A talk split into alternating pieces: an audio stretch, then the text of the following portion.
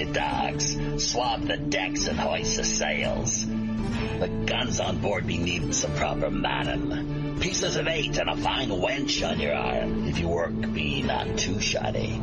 Careful not to flounder too badly, though, or you may have to dance the hempen jig as we see you to Davy Jones. But gently, my boy, on with the show.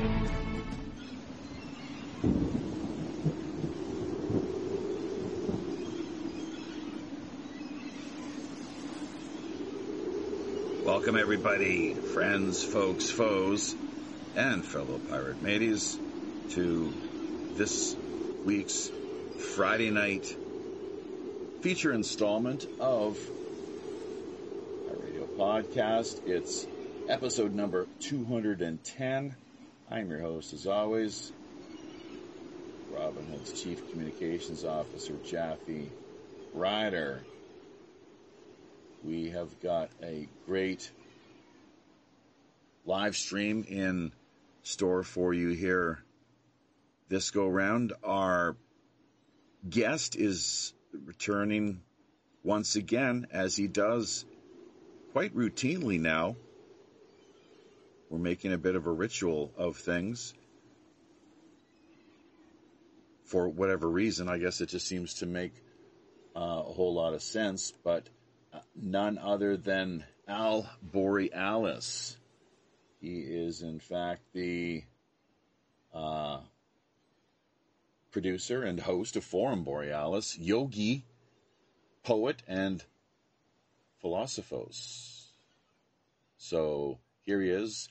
Uh, join us for his annual visit via Svalbard, Norway. Hope I got that uh, name right. It's not always the easiest thing to pronounce. It's been a whole year once again. Clearly, we have a great deal of catching up to do, along with various esoteric and mystically themed topics. All things current events will likely be on the table as well.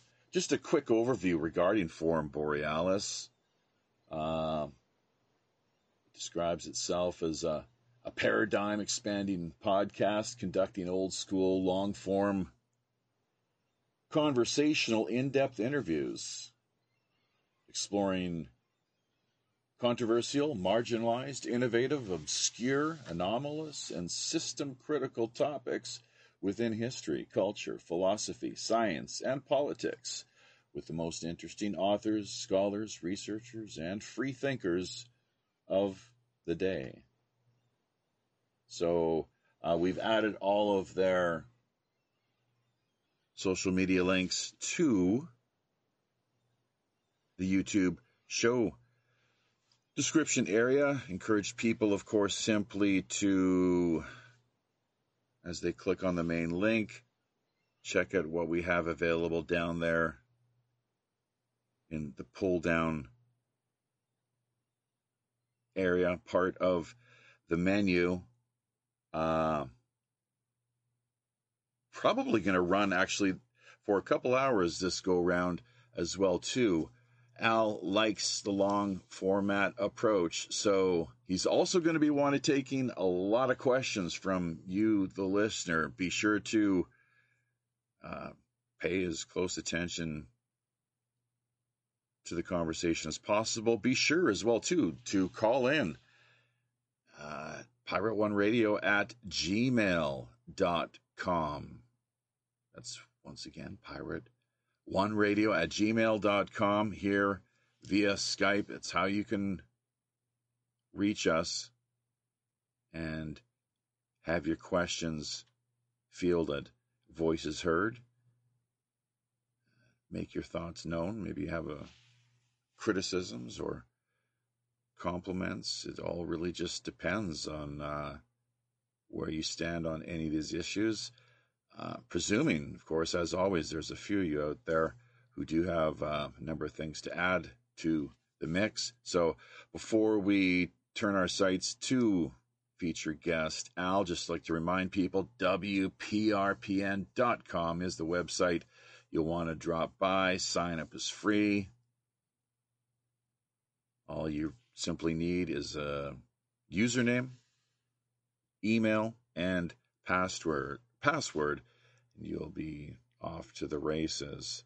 So, uh, uh, Pirate One Radio at Proton Mail is what we use for PayPal donations, and just like to say as well too that big word of appreciation to both Dana Shiver and Janie Walker, who once again have stepped up and, and delivered in a big way, showing the boys how it's done.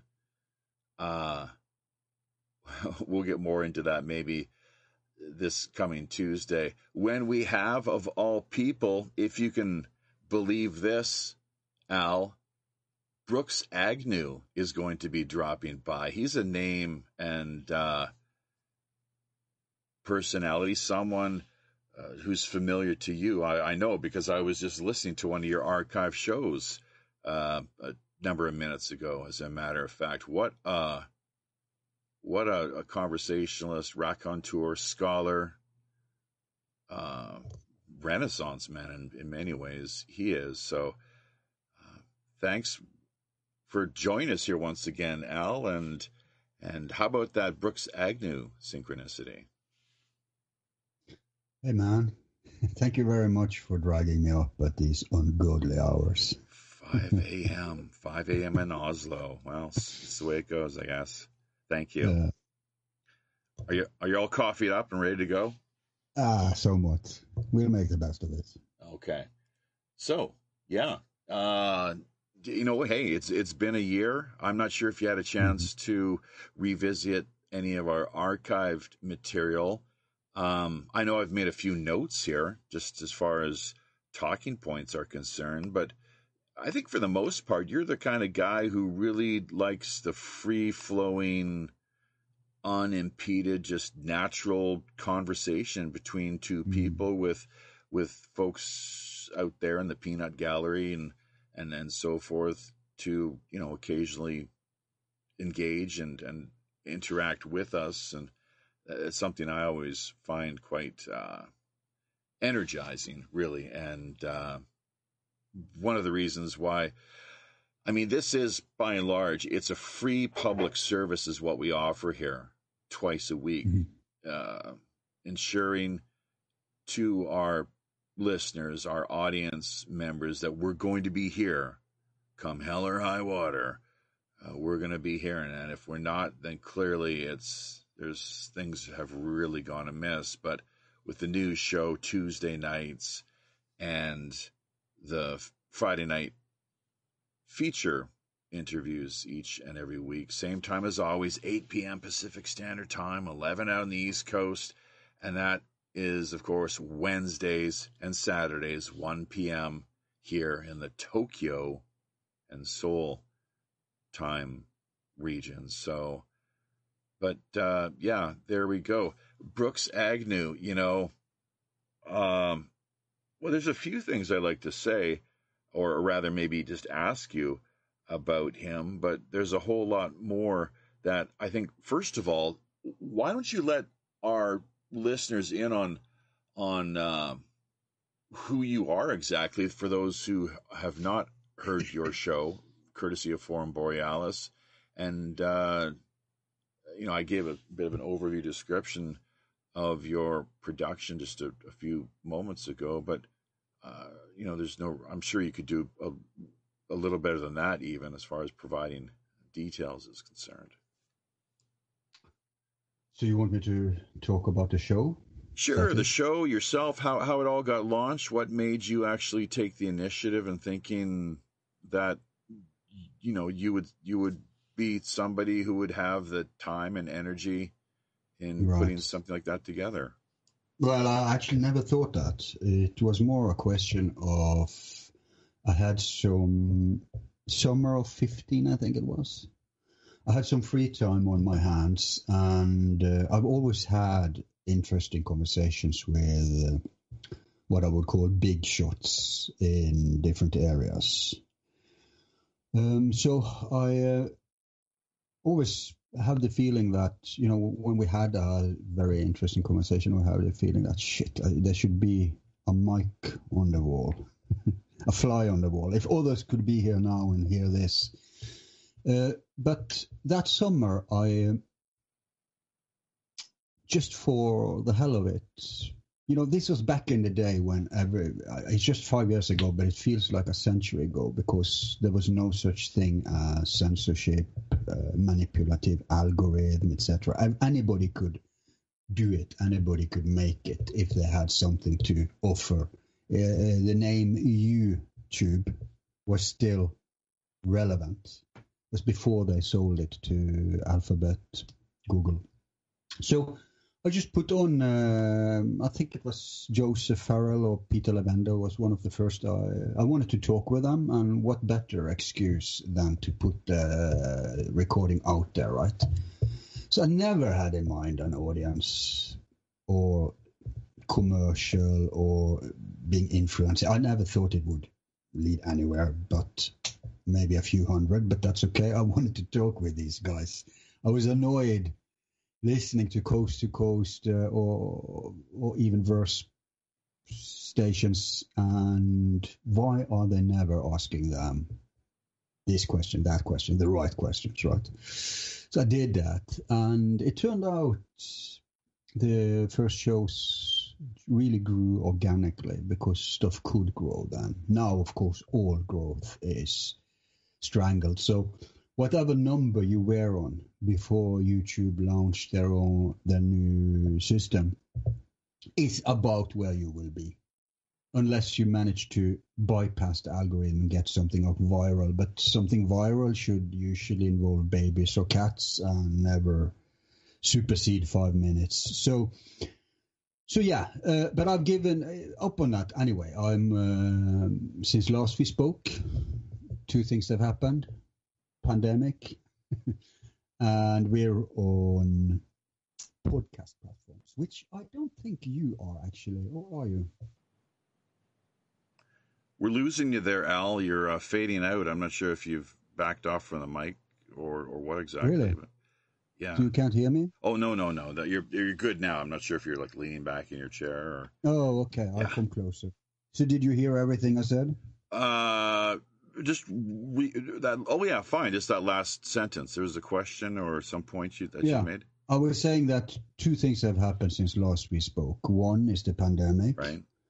The second is that we're out on podcast platforms. And uh, I was saying, I don't think you are, or are you? Podcast platforms, meaning yeah, like like um, uh, what's it called? Uh, iTunes, iTunes, Spotify, all that stuff. You know, Spotify picked us up for some reason. I'm not too clear on why that is exactly. Uh, I'll just leave that aside for the time being. Uh, but uh, well, it's, it's only one one of two reasons. Either you are on another podcast platform, which Spotify intercepts because they have a deal with them, or just some dude uploaded your stuff there. Yeah, yeah. So that's that's very well what it could be, I suppose. But iTunes, you know, we don't have the technical ability here. Uh, speaking for myself, at least, that I've struggled with it, and my duty here, frankly, and uh, the res- list of responsibilities is endless. And with this iTunes business, just we've been kind of struggling to have someone who can really come through for us in a in a big way and get us uh, reconnected over there because we had uploaded around a hundred shows, as I recall, and then things fell apart because we switched from Podomatic over to archive.org. There, Podomatic was jerking us around basically in a number of different ways credit card issues, and the fact that uh, we couldn't even edit the shows that we are uploading, things like that. So, uh, which kind of goes together. To, oh, was a there's there was more than that too. Believe me, where they were actually uh, they were giving credit for our shows. It was they were leading people to have the impression because of the pirate name that it was they were dovetailing our content with uh, this mixed martial artist character who who is a he's a pirate guy as well who's appeared on the Joe Rogan show, uh, which tells you right there. I mean, as if this is somebody who really needs any more promotion than he's already got. I mean, who wouldn't love to to you know be a guest on uh, Joe's show? Yeah, but wouldn't obviously, that, wouldn't that go both ways? Wouldn't you get some listeners from that? Nah, I don't think so. No, it was a one way street. So that basically with traffic that was directed onto where we were, that it was just going directly to him. Not it kind of like you know the way YouTube is, where Mm. when our show finishes up, if you watch like a replay of our show, and this might work with, I, I, I with yours as well too potentially, it it goes off to another another uh item that's been uploaded with like 10 bazillion views in place already rather than helping out the little people you know yeah, it's it- a part of it's a part of the new algorithm. It's if bullshit. you let if you let something be on autoplay, no matter what it is, Ah, eventually it will end up. Usually, just a few steps, it will end up at one of the mainstream channels like MSNBC, BBC, Fox. Um, you know, one right away and that's that's that's not that's not a hypothesis or anything. It's a matter of fact. yeah i'm not It's open. uh, it's pretty I, i'm not too happy with the whole business the way that's that's set up and in place that's the way they've got it though and that was one of the things in fact that uh that now here's another character that i was listening to as a matter of fact the guy that not just brooks but also you talked to the, the guest what was his name now? Is he's not someone who uh by god i mean I, I tell you he knew his stuff as well too. I can't go through the archives here because the the uh, storage device has been uh disconnected. But talking about social media and the digital kind of deceptions um it was a two part series that you put together do you remember Oh, the one of my shows. yes yes talking So what was the topic? so social media algorithms digital Ah, Uh, Cliff High. Yeah. Oh geez Yeah. oh cliff high and you did you've done so many uh interviews with the guy haven't you it's crazy i mean he's your top Yeah. guest i guess really as far as i yeah, tell maybe or, or Farrell or Levenda. Um, yeah, we have a few um, returnal guests, and more is coming. Uh, we just had Richard Dolan on back on. I actually did another one with Brooks Agnew, but it's been in editing forever, and um, eventually it will come out. But what we did there, because I remembered Brooks Agnew back in the Ron Paul days, where he had some very good political perspectives, and he was he made a book about the agencies, that part of the deep state, the bureaucratic agencies and all the power. I think it's called an alienated nation or something. I, I forgot, but so I had him on, but unfortunately, he was deeply lost in the partisan uh, hackery at that point. So uh, we went we went agreeing a lot, which is very interesting. So I will get that show out there. Uh, who is this was- who is this Brooks Agnew. Brooks oh Agnew. we're really talking about him. yeah yeah he's kind of a he's a bit of a he's a kind of a trumper isn't he Oh, kind of. a. he's fully MAGA, lost in MAGA land. I tried to, for example, earlier he was he was, you know, back in the day when uh, Ron Paul was a thing, he was not partisan. He was being honest and balanced and truth and objective seeking. But now, you know, as soon as you become partisan, and that's one of the big problems today, politically speaking, people, more and more people are sucked into the partisanship, and that's what they want. well if you hate the demo, hang on, hang on, I'm in the middle of a reasoning. If you hate the Democrats, they will applaud you if you become a partisan Republican. They don't. They, that's not against them. They want that. The same with the Republicans. They will applaud you if you become a partisan Democrat. Why? Because they need people sucked into that false dichotomy, and they know they can't get hundred percent. They know that very well. They know there will always be 50-50, which is how this scheme, this cornery works. We're going to be talking but the to morons. But the more, hang on, I'm, I'm going getting to Brooks. But the morons who support them, they don't uh, understand that. They think they can get like everyone on, on over to their side if they just do enough hackery and attack on the other side. And that's what the powers that be wants because it's really just one party. Now, Brooks, he had to do lots of mental gymnastics when I had him on to interview him about politics because at that point it was already obvious that Trump had sold out, that he wasn't very much better than the powers that be. So I confronted him, for example, with the way uh, Trump is uh, licking the ass hair of the Saudi uh, Satanists, and he tried to defend that, and you know how they're also kissing Jewish uh, or I should, should say Israeli asses, stuff like that. So he didn't come off too well from that show. I have to say that's my opinion. People can judge uh, as they want. Those who are hundred percent Trumpists will probably uh, love it.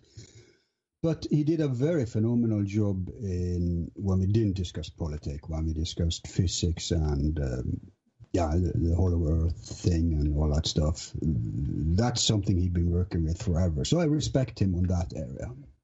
Hollow Earth, yeah, that was a great uh, two part series.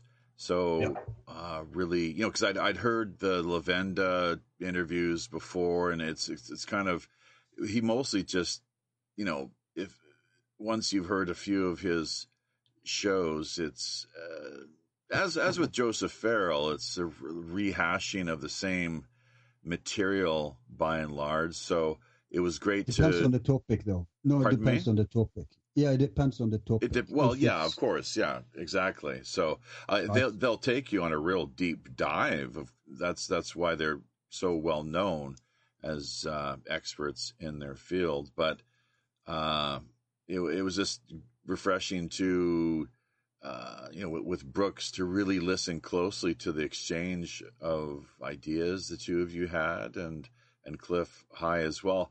Now, what I was going to say about uh, Brooks is that we've got him coming up here this Tuesday night, 8 p.m. Pacific Standard Time. It's uh, 11 out on the East Coast.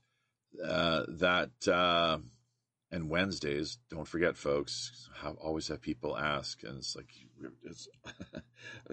I don't know how many times I have to make this clear, but uh, especially to people who I could, I'm almost certain I've had, you know, presented this information to time and time again. But yeah, 1 p.m.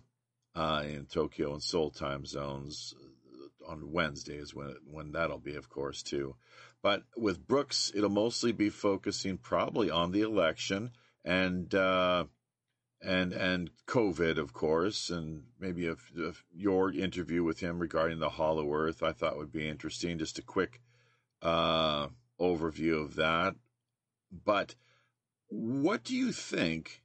What do you think of the election results? You think it was for, uh, clean and uh, fair and square, or do the people that are complaining, the Republicans, and let's not forget, there's others as well too that are just objective uh, neutral observers that are calling uh, bullshit in a in a lot of ways too. Uh, hence the you know hundreds of affidavits that we're seeing now uh, issued and put forward. But I mean, maybe you've got a different way of looking at things as far as the, the recent uh, presidential oh, election was you concerned. Can, you can count on that. You'll never get the run of the mill view for me because I'm I don't care if everybody is disagreeing with me, you will never get anything else than my honest take on things. And since I am making an art out of never falling into the partisan trap, either people will love what I say or they will hate what I say, depending on how partisan they are themselves. No uh, shenanigans.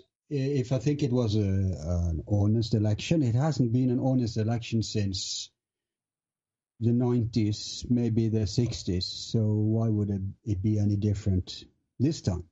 The interesting thing this time is that it seems that the morons on the Republican side are waking up. to it. Of course, they think it's just now and it's just Trump. Um, but if it can help shedding light on the mockery that is American elections, the most unfree democratic state in the world, sure, it's a good thing. Uh, unfortunately, this whole area is ridden with uh, fake news, and not just on the mainstream side where they say nothing to see here, everything is fine, uh, but also on the MAGA side, or I should say, the as you know, I'm not a QAnon. In fact, I despise the whole QAnon thing. Not the followers. I can understand that they need hope, but unfortunately, it's a it's a fucking um, the whole thing. It's so great because if you can funnel, if because those people who support QAnon are per definition anti-establishment, power critical, leaning people. Now, so if you can co-opt that, hijack it into a bubble of bullshit, first off, so, so, outlandish that you will never get the mainstream to support it. That's very important in the Intel games. That anytime they want to squash voices, uh, oppositions, you have to isolate them, put them into a bubble, an echo chamber, where when people are sleepwalkers from the outside, they just look like these insane dogs. So that's number one. And number two, you have to influence you have to control the voices that influence them. And in QAnon is perfect because they don't have to corrupt someone, uh, pressure, uh, blackmail, buy, bribe someone. it's anon, right? So they can just feed the bullshit directly without having any accountability voice. So that's the tragedy here that it's so much rumors and bullshit that has no root in reality. And you would think, okay, let's just lean back and wait until they see that the prediction doesn't come true. Then they will wake up, abandon it, and move on to a more healthy outlet in the same vein.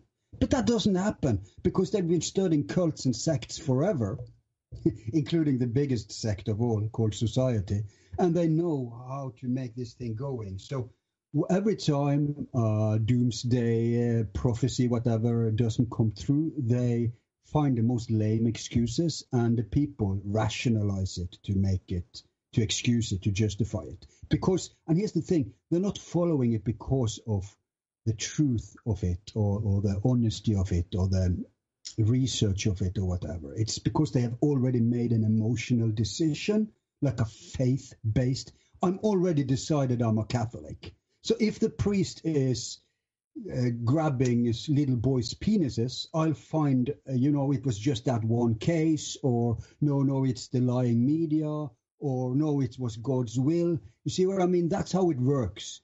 And when they can do stuff like that, when they can have people divided into partisan hacks, hackery, two wings that attack each other, while those who control both wings are the same people, if you can do that, and in addition take the most extreme of them, the most angry of them, the most rebellious of them, and funnel it into a black hole of nonsense and bullshit, and and isolate them from the rest, so you that you can even start hunting them down and censoring them, like they did with Alex Jones, then you will rule forever. So, in my view, those people who are wanting sincere changes on the left or the right because they are on both wings because it's not a left versus right it's a establishment versus the populace so i don't care which populism you follow if you do follow a populism you have to realize that you are on the same side as the other one who has another uh, opinion about value-based, cultural-based things, because that's what they use. They're using culture and identity politics to seduce us. I know I've been bitching about this before too when I've been on your show, but it's it's it's more uh, actual now than ever. Look, just look at the new Biden administration. What is that? It is the war machine and the multinational corporation machine. It is the neocons and neolibs, the worst of the worst, only in a plural wrapping. Oh, we're gonna this time we're gonna have a female dropping the bombs. Oh, this time we're gonna have a colored people uh, screwing your salary, etc. So, identity politics is what they are using. It's it's it's the, it's the, just gift that never stops giving to the rulers that be on both sides. By the way, there's just as much identity politics on the right. Someone on the right says, "No, uh, I don't care. This guy uh, is has the wrong religion, or this guy, th- this person is uh, not against abortion, or or this person is uh, the wrong uh, ethnicity, then I don't care.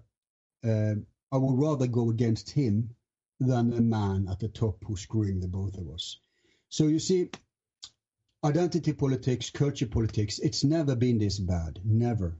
The further back in time you go, the more it actually doesn't exist almost. and that's why politics is much worse now than it ever was, even in the back in the day when there wasn't as much options when it came to uh, news sources. Just going to give a shout out to the folks we have join us here via the interwebs. Of course, we are harnessing the Restream technology, so we are able to uh, hit a handful of different platforms over the course of this week's live stream, episode number 210 of Pirate Radio Podcast. Our host, uh, myself, your host, the Robin Hood's Chief Communications Officer, Jaffe Ryder, with our return guest via Svalbard, Norway, Al B, host of the Forum Borealis podcast. Uh, a lot of great shows archived if people take the time to check out the show description area, uh, his Podbean uh, website actually that that link was quite handy, and we found there was a lot that we were able to access as far as the content is concerned. So, but let's quickly just give a shout out to the folks we see here via YouTube Barbecue Jim, Janie Walker, Dick Saka Jehovah, first time listener. It's 1111. Isn't that something, Mr. or Mrs. Jehovah? So, uh, Ed Kaufman, glad to be here, says Ed, longtime follower of Forum Borealis, uh, an ex cult, and yeah, hang on. Oh, hang on a second. We got you. We got the channel. We got to open your channel up here, uh, Al. Oh. We, we we actually shut. Typically, we we try to to reduce on noise and interference and all that kind of uh, not so wonderful stuff. We we mute uh, the guest channel while we're doing our little uh, interjections with description and and rundown of different uh, you know, with information and so forth. But yeah, Ed is saying here he's an ex cultist and that you do know each other. He was a member of the Unification Church, the Moonies, for 36 years. Had his awakening in 2014. On the bright side of things, Ed, I'd, I guess you managed to pick up a, a free Korean wife, more or less, uh, presumably. Uh, not that all Moonies are Koreans necessarily. I, my understanding is they are in abundance as well over in Japan and and the U.S. as well too. So, uh, but that he found the Forum Borealis uh, podcast and Al because of uh, his shows on Mar- Martin Bormann. So, Kiwi Bear with Musa, Professor Bauer saying that it's about ideology. Trump was losing a deep state act somewhat similar to JFK, Watergate, and Reagan taking a bullet. Uh, who else do we have? Uh, well, Forum Borealis as well too. Yeah, sure. That's great that you're joining us there in in the YouTube area. Have you heard about speaking of JFK and uh, Trump versus the deep state? What looks like maybe his last few days in office, possibly. Then again, maybe not. Uh, I I do believe my way of seeing things that there still remains clearly a path to victory for him, and it would not be unprecedented. There's been two other administrations, uh, both I think in the 19th century, which did uh, pursue a similar course via the Supreme Court and ultimately even the House of Representatives is the way it works. I don't know if you know about that or not, Ed, but an NA, NSAM uh, number 57. I know you had Daniel Litz, Litz, I believe is how you pronounce his name, the dark journalist on your show a while back. I've yet to hear the interview, listen to it, but that's probably one of the first things I'll do after we finish our conversation. I've had him on twice. Yeah, what a great guy! What a what a what. Let me let me give a shout yeah. out to Bauer, sure. Prof, Professor Bauer, and yeah. Ed Kaufman. Those right. two names ring bells indeed. Uh, Kaufman, I think, is um, a member of my. Uh, he's a subscriber to my site. I think that because yeah, I've seen that name many times. Uh, I think it's there. Uh, so um, great having you on board. I hope we get uh, a comment and question from you, Ed. Bauer is the chap. you know, we've tried to get you on my show forever because of that damn, what's it called? Um, uh, an alternative to Skype. What's it called? Um, everybody uses it these days. Oh, Discord, Discord. No, it's something Zoom, else. Zoom. Zoom. Yeah. I've tried to. I wanted to make a joint show with you and Bauer. Um, in in fact, I, I think you two guys, you should have Bauer on, uh, sure. regardless of me, and he mm-hmm. should have you on too. Uh, he yeah. has his own, um, just like you, has a great voice for radio, and he also has, uh, and he's pretty bright and I haven't listened to too much of him, but what I have listened is is solid stuff. So uh, yeah, you guys would play nice together. But let's just give up that project because it doesn't work. So you, before we hang up today, Jaffe, I, I needed to make an appointment with you to get you on. And then if if uh, Bauer want to come on my show, I'll just have a one to one with him too, because this joint thing hasn't worked for a year now. Well, much much to do with Zoom, of course. But... Well, and let's not forget we've got Operation Secret Santa coming up here once again in just oh boy, it's uh, ten days, as a matter of fact, based on what we're looking at here via South Korea. So we kick off each and every year, December 15th. It's a 10 day campaign. Uh, and what we ask of other, now I know you don't live stream, but you've heard us talk about this in the past that uh, we're working on bringing on board as many people as we can to essentially uh, pay it forward or pass on the baton pick up the baton from others and, and pass it forward. W- pledge as much live streaming time as they can in support of uh, this Operation Secret Santa World Charity uh, campaign, outreach and relief, talent, telethon, Christmas extravaganza. So we have a web link at the top of our website, WPRPN.com. It's an open source project, as is pretty much the rest of the entire network.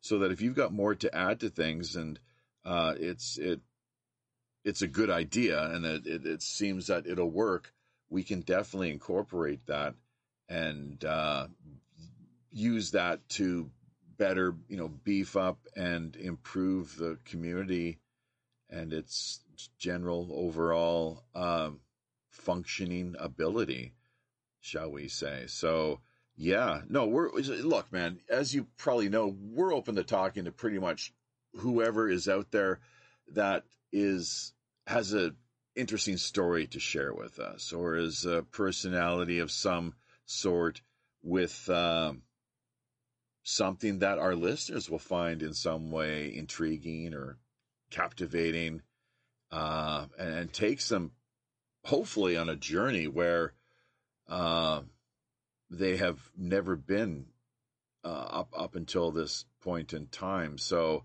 uh, typically, we look for one big name via social media, someone who's uh, you know, like we had Jordan Maxwell on a number of months ago. He would qualify. Uh, and immediately, of course, he picks up thousands of views. Whereas a lot of the other folks that we book, uh, it's you know we're lucky to get a couple hundred in the course of, of a few weeks, let's say, if it's a yes, good show. But, but there's two things to say about that. One, it's because you are hardcore idealists. You're not into this for neither the ego nor the money nor anything like that. And of course, that's being punished by all the world's algorithms. Second, uh, you don't do much to uh, I think, in my view, to to promote it anyway. For example, you should be on a podcast platform. I, I'm starting to get as many listeners there as I had on YouTube, and I do recommend Podbean, which I oh, use because okay. it's it's yeah because can, it's. Can, can we upload our shows there? Is what you're saying? Of course, even videos, and it's and it's free. No, no, it's not free, but it's one of the cheaper one. Well, they, yes, there it is free. They have a free solution, and then they have like tires, right? Yeah. So next level, you pay a little. I pay, but not much. So it's one of the cheaper ones, and you get pretty. Uh, what you say in English? Good buck for your good bang, decent bang for, bang your, for buck, your buck, yeah. decent returns so, on your investment. So I would recommend you flush it out on podcasts too, because the thing with podcasts is that it's not as controlled yet as YouTube. I mean, they have their own uh, way to do things, but you can actually grow and and it's much more organic reach right. there. By the way, uh, I see Bauer gave the name of his show. Let's give that a shout out. It's Nexus Next. Nexus Nextcast. And it's pretty similar to your stuff, man. I'm telling you. You should you should uh, uh, cross pollinate you guys. You you you will get uh, his people, he will get yours because it's you're part of the same thing actually. Very yeah. very similar. And, and and one more thing, Kaufman t- uh, reminded me. He helped me get Dolan back on my show because I had Dolan on early, early on. But then Dolan took off and became a big shot like Hancock, and the, it was impossible to reach him. But thanks to Ed, we he he noticed us again, and he, Dolan is very picky with he, whom he lets interview him these days. But fortunately, he remembered us, and yeah, so we got him back that show is not yet out to the public, but it is out to our subscribers. And it will come out on a podcast because you may have noticed, uh, Jaffe, that our podcast channel has many, many more shows than our YouTube channel. In, in, in fact, I think we have like 20, unre- uh, 20 shows unreleased on YouTube at the podcast platform. Yeah, I didn't look at the numbers actually so much as I was interested in doing what I could to get my hands on the shows, downloading them, and uh, having them archived here. So we have uh, another, we have a lot of folders with your work here. Uh, throughout our digital library that we've put together over the years. So, a big uh, thanks and word of appreciation for the work you've done. And in fact, now, what is it that you look for as far as uh, speaking of t- uh, tiers of, of support and so forth? You have a Patreon account in place, and uh, I, I, know with the introduction to your shows, whoever that sweet sounding uh, angel is, probably your girlfriend. I'm not sure if that's the hot no, babe no. that you've got sitting on your uh, very scantily clad. Uh, we've got that. Is that is that pick uh, in this? Uh, oh yeah. In today's oh, it's show? it's running. It should be it should be popping up from time to time. That's right. So you you dirty devil you. But uh, oh boy. Yeah, what a what a sweet thing. Uh, most definitely. Bella, so. yeah, she gets a lot of uh, yeah, uh, some hilarious comments from people. Yeah. I'm guessing that's the same woman. I could be wrong. Just a young, fair maiden, and Valkyrie type um, personality of or character of sorts. But okay, well that aside, it's she talks about a dollar, a dollar in donations for uh, unlocking or accessing your content. You have done for us what we do for others. When we have people on our show, everything is that we have to offer, pretty much not everything, but a lot of things is provided. Just it's not free; it's complimentary, which mm. is a way of if you know, like when I would go uh, in the past and do live stage performances with music that people talk about, oh, like a free beer, basically a free drink. It's not a free drink, folks. It's a complimentary beverage. Okay. It's a way of saying, all right, good job. We appreciate that. So it's the same thing from our end here that if we can give you something in return and just as a gesture, a way of saying thanks, we'll definitely do that. And that's why we have these subdomain URLs in place that you can come on board WPRPN.com. I don't think you've done this or signed up. There's two levels. There's the free approach, and then there's the other way. Uh, you should do both, of course, if you have the interest or time. And you just put together like we've done with Jaffe's Man Cave. Let's take a look at that. That's an example of what you can do. And you've got a central social media hub with your all your basic links. You'd have your Podbean, Twitter, and uh, main forum Borealis one as well too pictures and just an overview summary of what you're all about. And there you go. It just helps to direct traffic to your main websites via our, uh, it's like an not information aqueduct. It's not quite the, the word way of via. It's an info duct of, of sorts. So, anyways, but uh, aqueduct. Uh, how antique. Pardon me. information aqueduct. That's so an antique. Well, yeah, and another thing too. Don't forget the whole. Maybe one of the reasons ourselves and and Mister Professor Kaufman here as a Kaufman yeah, nice. Professor, Professor Bauer. Bauer, yes, okay, might uh, uh, you know strike up a bit of uh, uh, rapport is because as I was, it came to me the other day, probably while I was putting my coffee together in the kitchen that uh, we're we're fully committed to lobbing as many liberty fueled truth bombs as possible. Liberty fueled truth bombs. That's you know, and that's central to our mandate.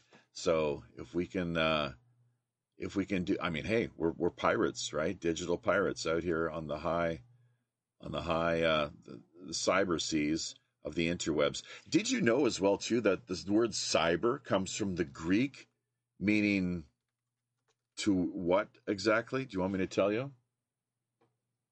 Uh, yeah, sure. It sure. just it, cyber means to navigate or to steer. That's all mm. it means. Think about mm-hmm. that. To navigate mm. or to steer from the ancient, I think probably Koine Greek. So really navigate navigate yeah. the high seas. Yeah. yeah. So uh, every pirate is a cyber.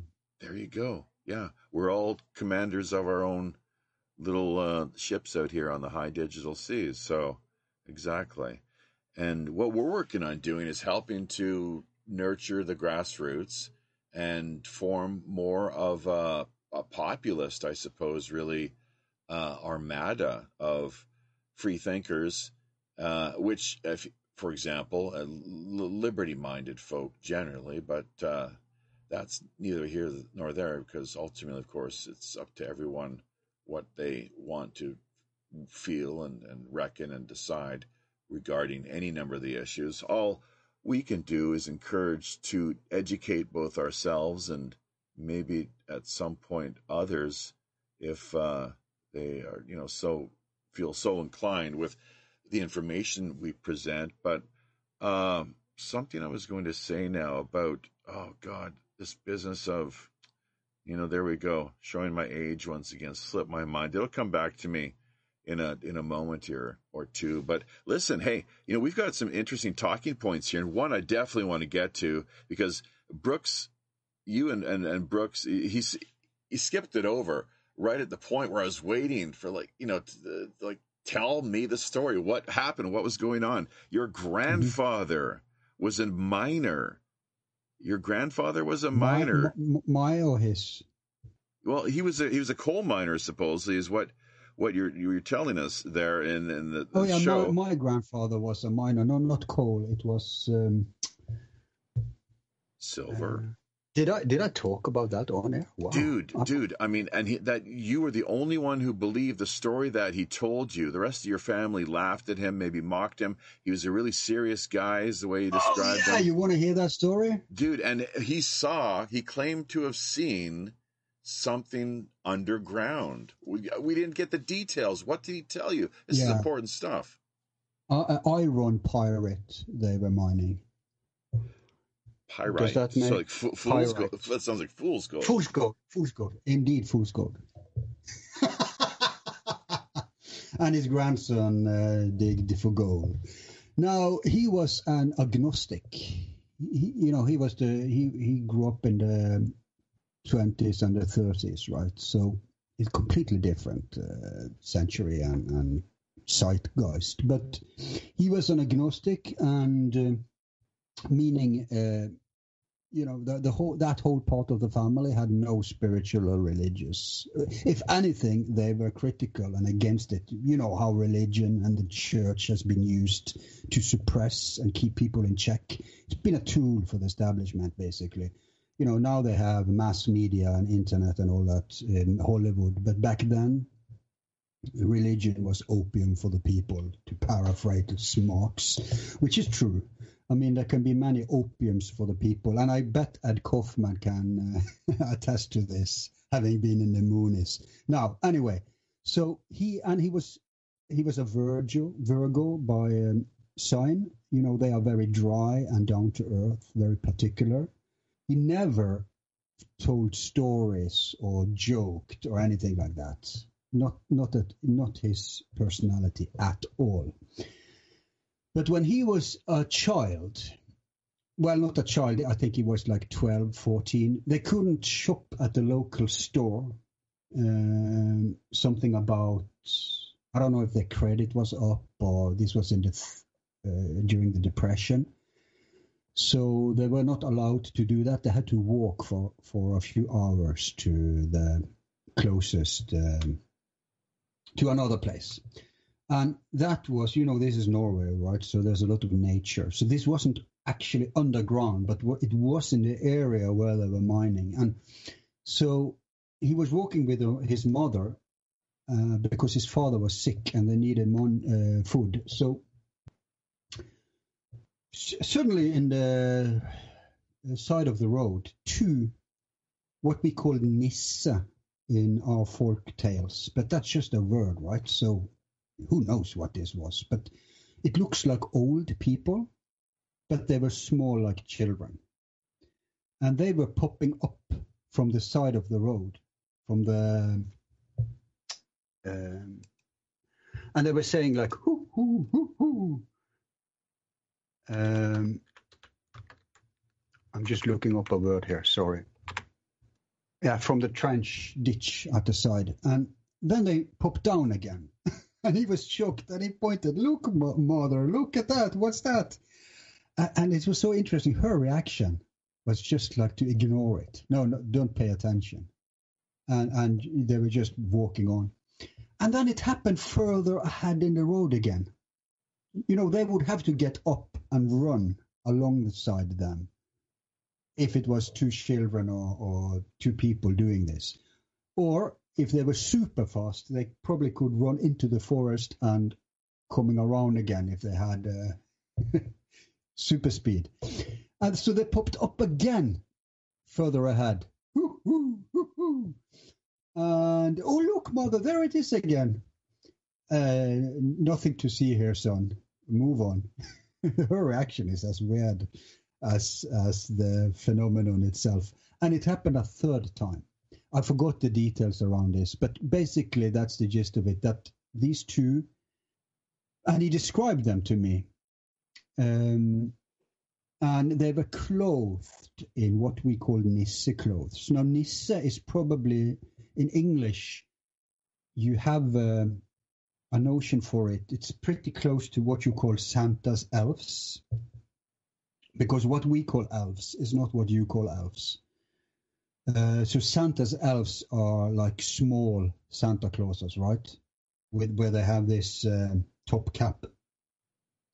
So it was kind of that, but you know that can be a projection. That can be how our locals were perceiving this stuff. That's what they grew up with, right? Stories about that. So whatever these creatures were that he were he was perceiving, he may have clothed them in, uh, you know, a twelve-year-old child making sense of this phenomenon.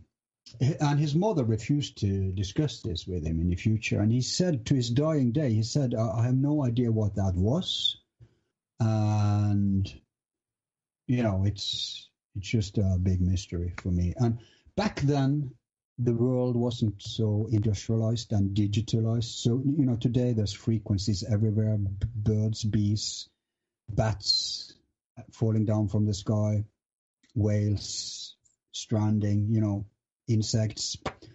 And that's because we are flushing our atmosphere and our space with different frequencies where we are uh, disturbing the natural order of things. So I, I think, and I'm not alone in this, that that contributes to these frequencies not being perceived anymore. Because I, I, I think it's like a rift in the astral layer, to put it in a magical language. It could be explained scientifically, but we have a, a language for this from older days. So it's kind of where two worlds, two dimensions converge, so to speak. It's like, I don't think it's entirely physical, uh, but it's not like a mind phenomenon either. It's not psychological in that sense. It is an objective energy. You know, the closest thing you would get to understanding this is actually reading the old books of Jacques Vallée, the UFO uh, researcher of all things. Uh, his first books, like um, Messengers of Deception, Passport to Magonia, and stuff like that, Invisible College, he basically explains in a more scientific way what this potential, what we're dealing with here potentially, not just in, in the manifestation that my grandfather experienced it, but also in other manifestations. Does that make sense? Jacques Vallée, one of the main uh, advisors to Spielberg on his Close Encounters of the Third Kind movie, from what I understand. So, yes, uh, messengers of the gods, as you say, and uh, many other messengers, messengers of deception. And ah. the reason is that, yeah, and there's a very important uh, uh, distinction there because he argues that this whole phenomenon is a deception played on us deliberately. Uh, the, the, the meaning of the phenomenon is not for this entity or this device or whatever to get from A to B. It is to be seen. He made a statistic analysis of it. And if the statistics would hold, then you would see, encounter such a thing every five minutes. If this was just accidental account encounters, you see what I mean? So you can read that in his book. It's solid stuff. So he, you can infer a lot of stuff by doing some meticulous research. And one of the things he was forced to realize is that this phenomenon itself is the point of it. It is deliberately being, um, just like in my, in my grandfather's case, he didn't stumble over these creatures. they were seeking to be seen like that by him. So, um, yeah. By the way, uh, today I said uh, to I, I, said to you know I only had uh, 12 hours to announce this to my people, so almost nobody has uh, noticed that we are on today. But I did say that we're going to interact with them. So at some point, um, I want us to go through their questions and comments. I already have noticed one from Ed that I want to get to. But I'll, tell you this, Jeffy.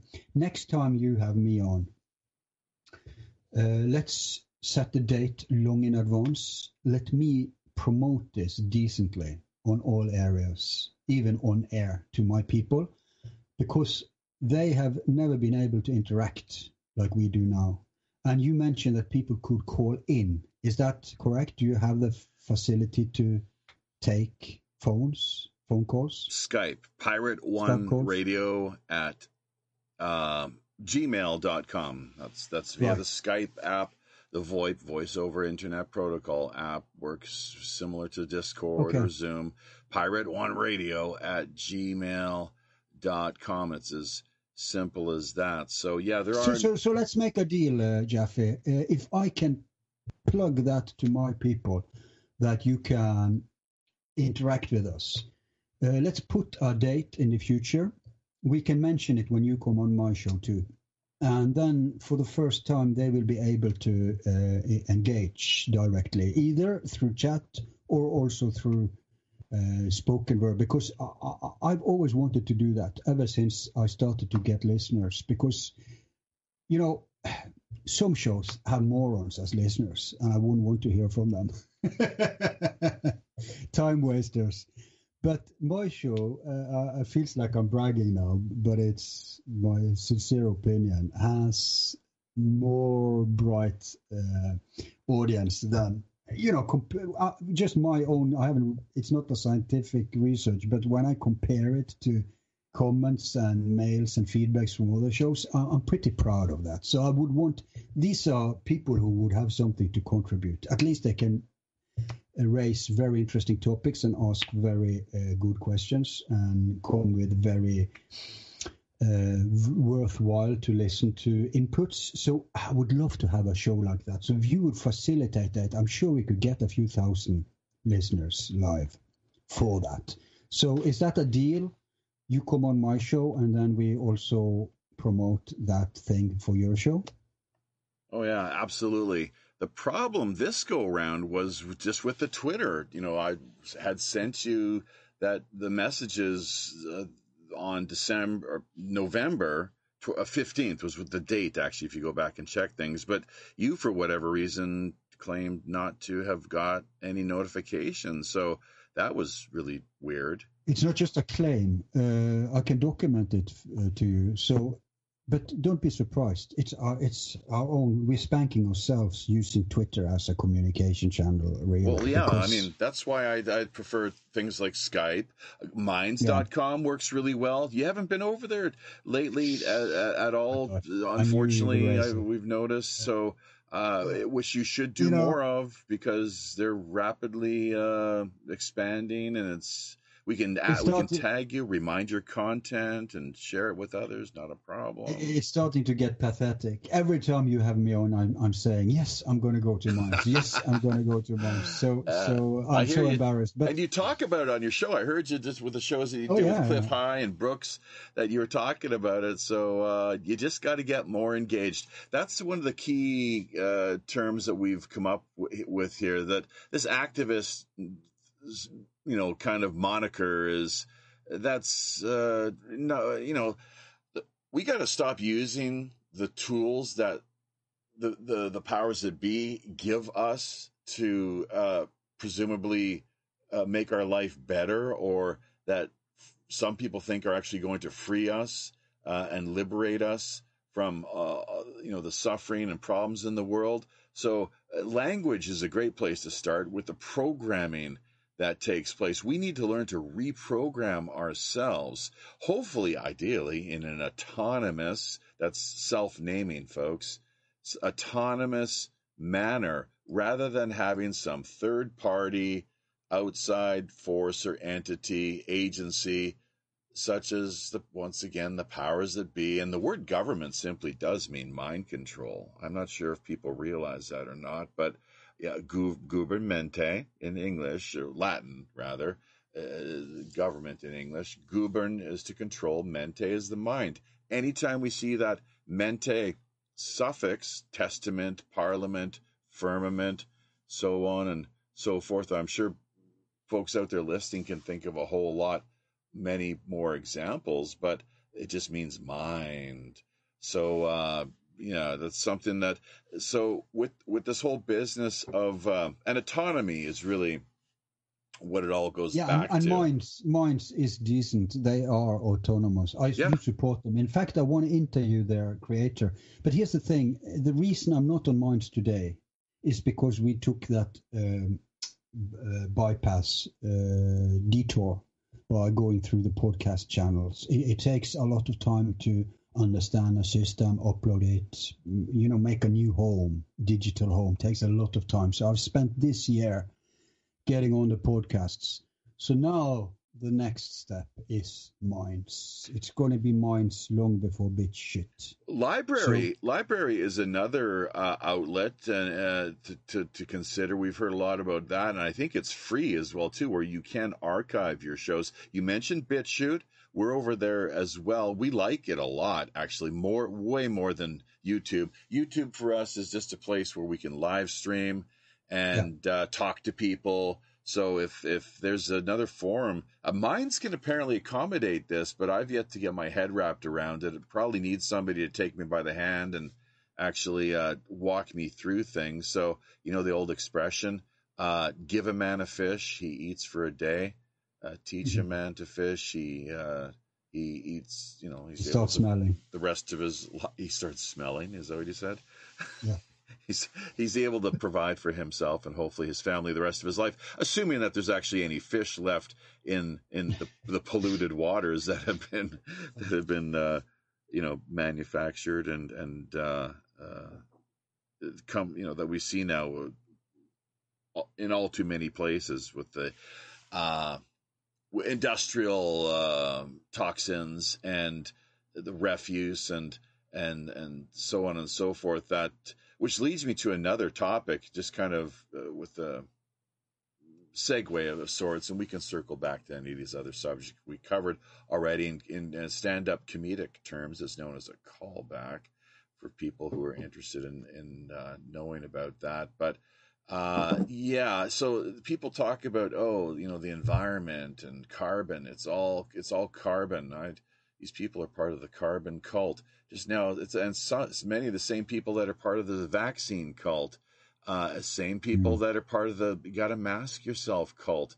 It's always these same. You can almost, and then you know, almost predict the, where they're coming from things and and who they they they they're probably big Biden supporters as well too when it comes right down to it. If you look at the states, by and large, demographically, uh, I'm not sure of how many Biden supporters there are out there. The vast majority, I can almost guarantee you, are, just totally uh, they've been sold on the whole business of how awful COVID, how deadly it is, and uh, Exactly. Same with vaccines. The Yeah. same with carbon.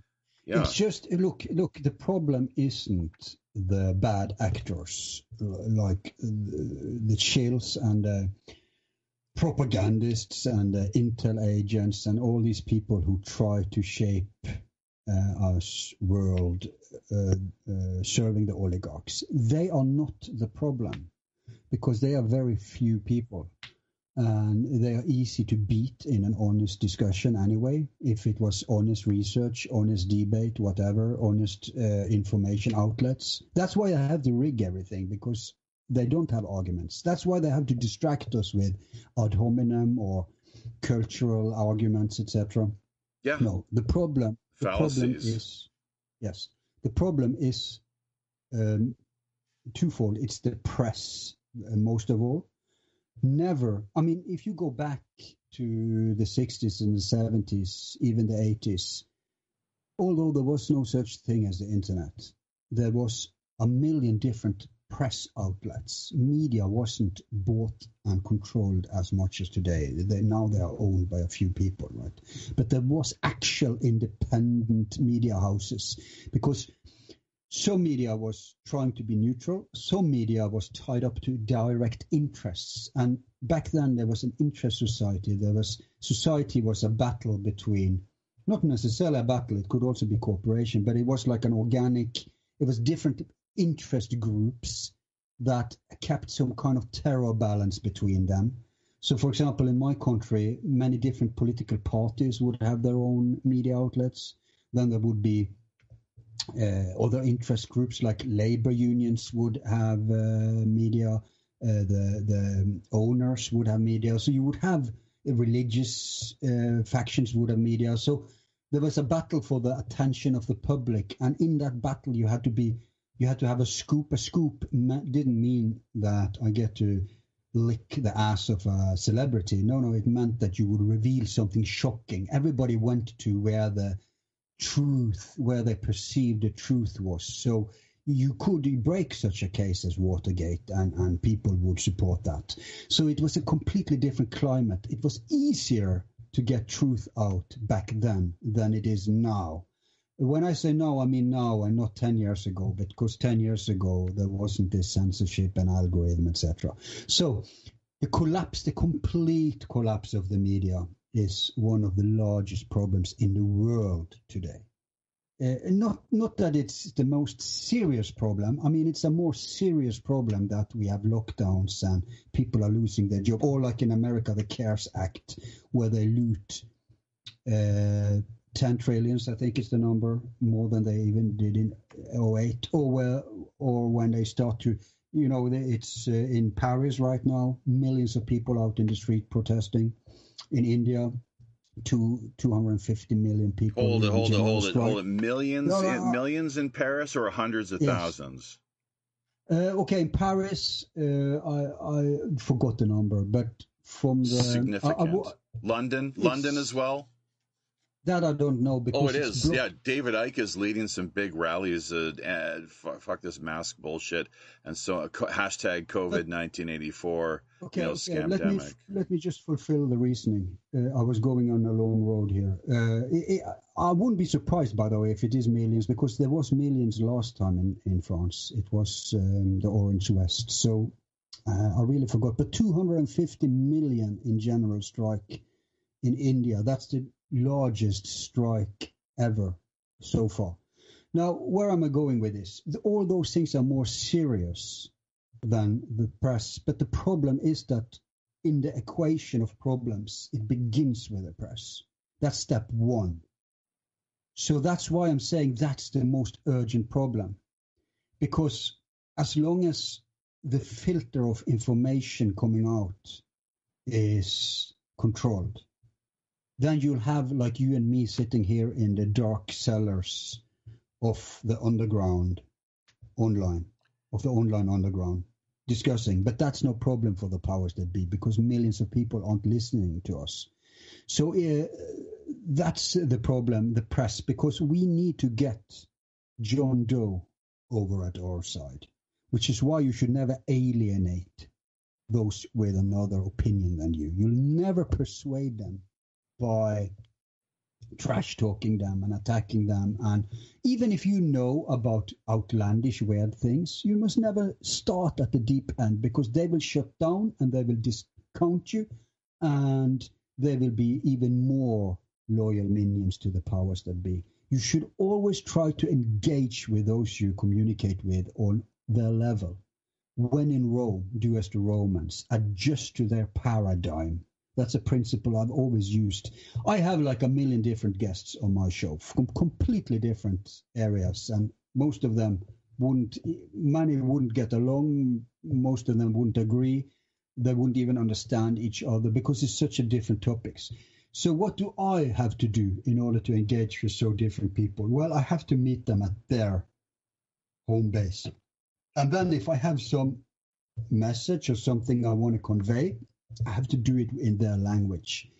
And everybody who listens to this have to understand this principle because if we can influence other people more than the fake stream, shame stream media, then th- this helps because it, it is really a battle of awareness right now. And if we, and, and it's on um, the acceleration is now on speed to the 1984 society. There's no middle class anymore. There's no everybody is being, uh, uh, you know. The, the, I'm going to get back to that, but it goes to the left-right equation again. So we have to reach those people that we love to hate, that we hate because they are so stupid. Oh, how can you believe that? Or how can you subscribe to other explanations, other paradigms, other values. We all have the common interest that we need to get the man off our back. I don't care if I'm joining hands with a Jehovah's Witness or a, whatever, right? Uh, you can be as complete different from me. I need you in this battle because it's like one man controlling 10,000 other people, and the 10,000 other people are infighting, and the one man can get away with it. Of course, that one man have a couple of minions that have sold out and are facilitating his power. But that's basically what's going on in the world today. And it's never been like that because it's always been in small scopes. Earlier, a nation could be fucked, and but there was always an area at the globe where there was freedom or something more resembling a society you would prefer. But we are going down a road where the entire world is getting into that grip. And if that happens, if that happens, it's bye bye because you cannot race up against this machine in any old school way. You can't take to weapon. Good luck. Try if you're an American, you think you can have have a weapon revolution. First off, most people are brainwashed, so they won't support you. So you will be a minority anyway. Second of all, you have the biggest war machine against you. so you can't do it with weapons. You can't do it with information because they control the press. You could do it with information before, but that goes back to the press again, right? And if you want those people who disagree to wake up and, and on your side, you have to reach them, and you can't do that with attacking them. You have to understand where they are and, and adjust. The only weapon left right now is general strikes. And I, I, don't see that happening in America, but in the rest of the world, that can happen. You can bring down a government, you can bring down even corporations with striking. It's a very effective, very old uh, tool that hasn't been used so much in a long time. Yeah, because but the unions have all been completely uh, yeah, made made redundant, uh, no longer part that, of the equation, put, really. Yeah, here's the thing: think about the unions Hey, think about the unions, Al, the way that historically they used to be about how was it what you call them leftists, Democrats, you know, the big uh, U- party of the unions historically in America. And there is there's just so much flip flopping that has taken place over the years. Uh, but but that they were all about you know closed borders. They wanted they wanted their their secure wages kept in place uh, and they wanted uh, the you know jobs for the working man in in the unions. With the open borders, that really uh, changes things in a big way. You talk about striking. Well, just have just have the these people replaced by by undocumented uh, migrants, people you know coming from the third world and and beyond. Yeah, I can, I can explain what happened so, there. Uh, yeah, they're supporting it though. That's the thing that OAC. Yeah, and I can explain the why. Whole, they're, they're, they're supporting it, heavily promoting. Yeah, I, I can explain why. Because uh, in in Norway and in Europe, we still have a left. You don't have a left in America. What you call the Democrats are to the right of our most right wing conservative governments. Now, here's what happened. Originally, and, and some part of the left in Europe are still uh, in that old school. Yeah, we we need borders. We need to protect wages, right? We can't just flood the working market with a million cheap workers because that will collapse everything. So we still have people on the left who are like that. But what happened is that neoliberalism and neoconservatism, which neoconservatism isn't conservative, neoliberal isn't liberal in the real sense of the word. Liberal means freedom, right? But when that came, they used something very interesting because on the left, not only did uh, they protect the borders, but they also said, look, we are all ruled by the upper class, which means I don't want to fight my brother because he's got brown skin, for example.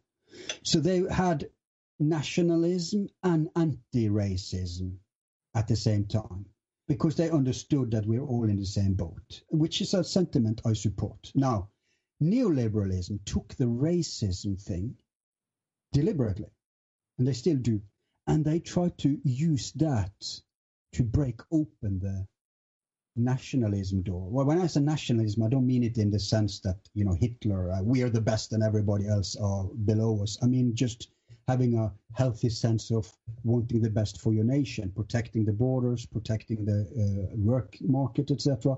And so they use again identity politics to crush economic politics or, or real politics. That's how that happened. And then suddenly in the new so-called left, it's like, oh, I have to be anti-racist. Oh, that means that if, uh, you know, the American president is uh, Afro-American, then I have to support him, even if he is bombing countries with brown people.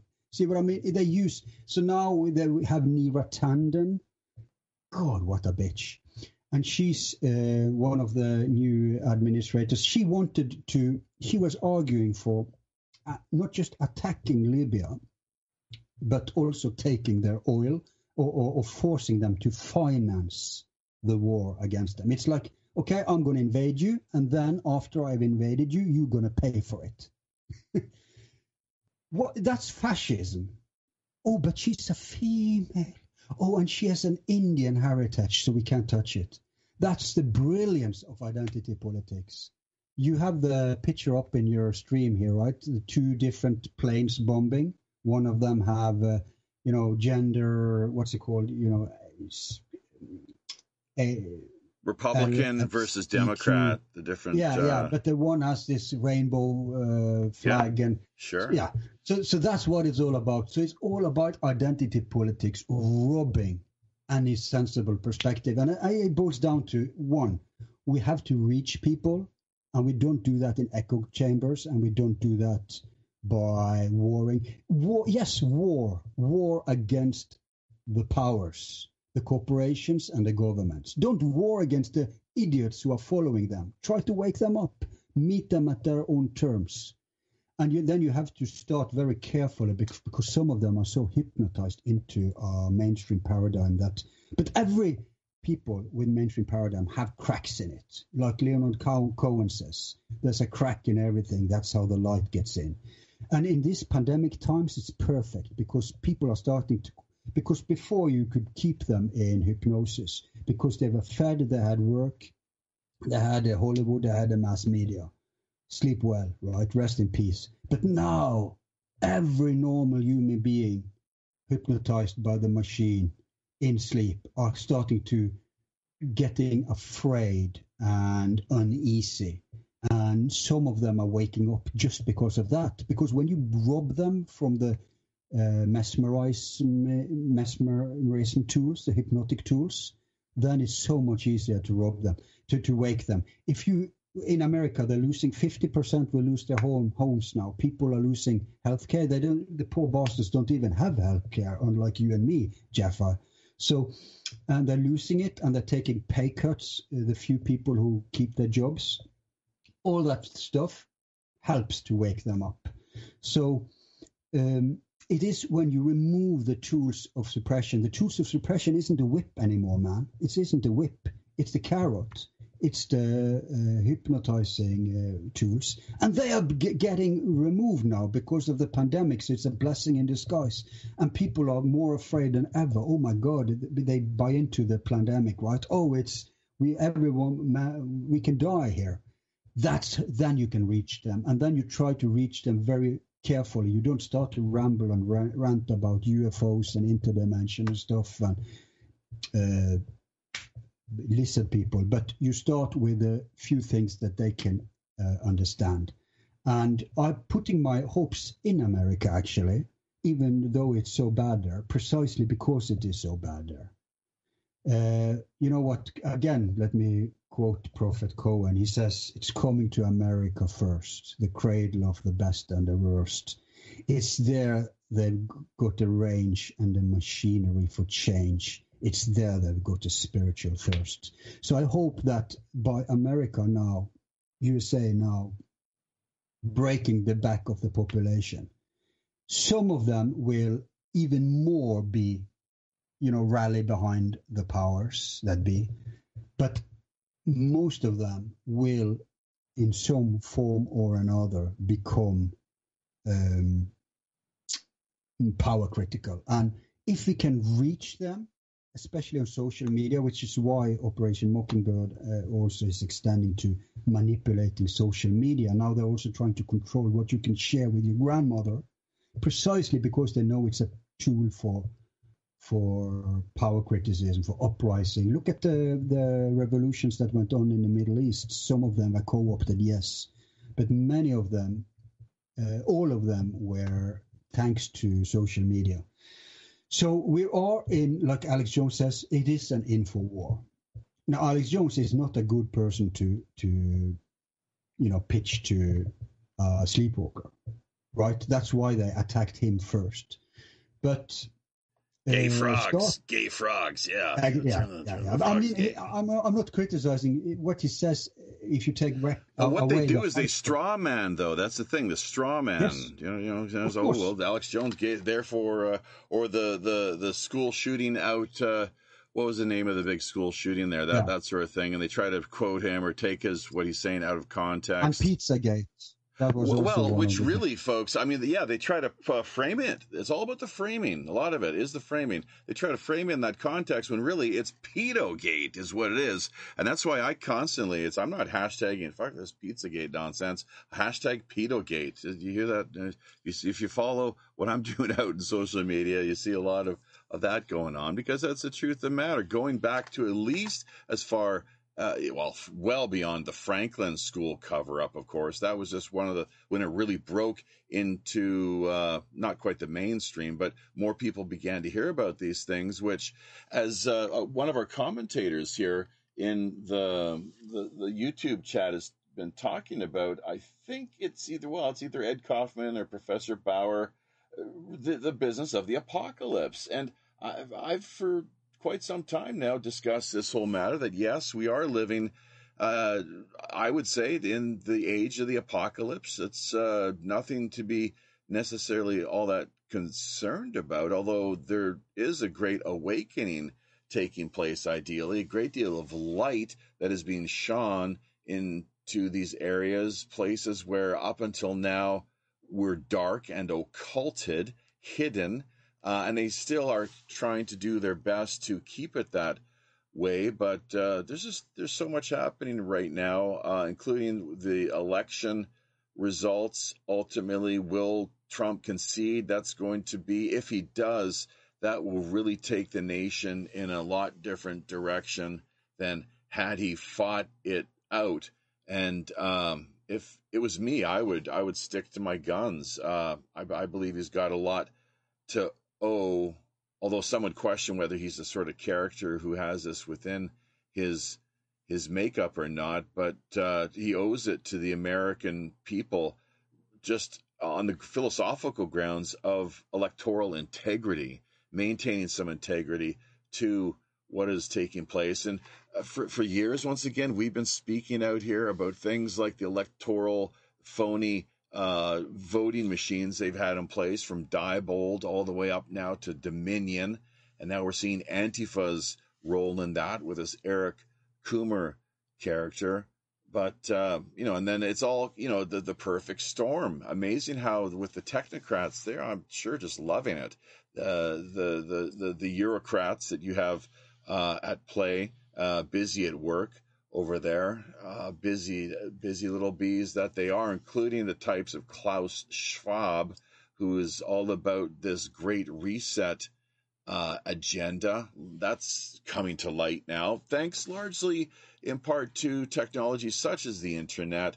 And that is one of the reasons why, of course, they want to do what they can to shut us down. I don't think it's all about advertising revenue necessarily, although that might be part of it, of course. But um, you know, the the truth is a powerful thing. There's no doubt about that, and um, it's it's something that where we need to maintain the fight. Of course, I'm here for the long term. My father years ago asked me, "Why are you constantly wanting to go out and martyr yourself?"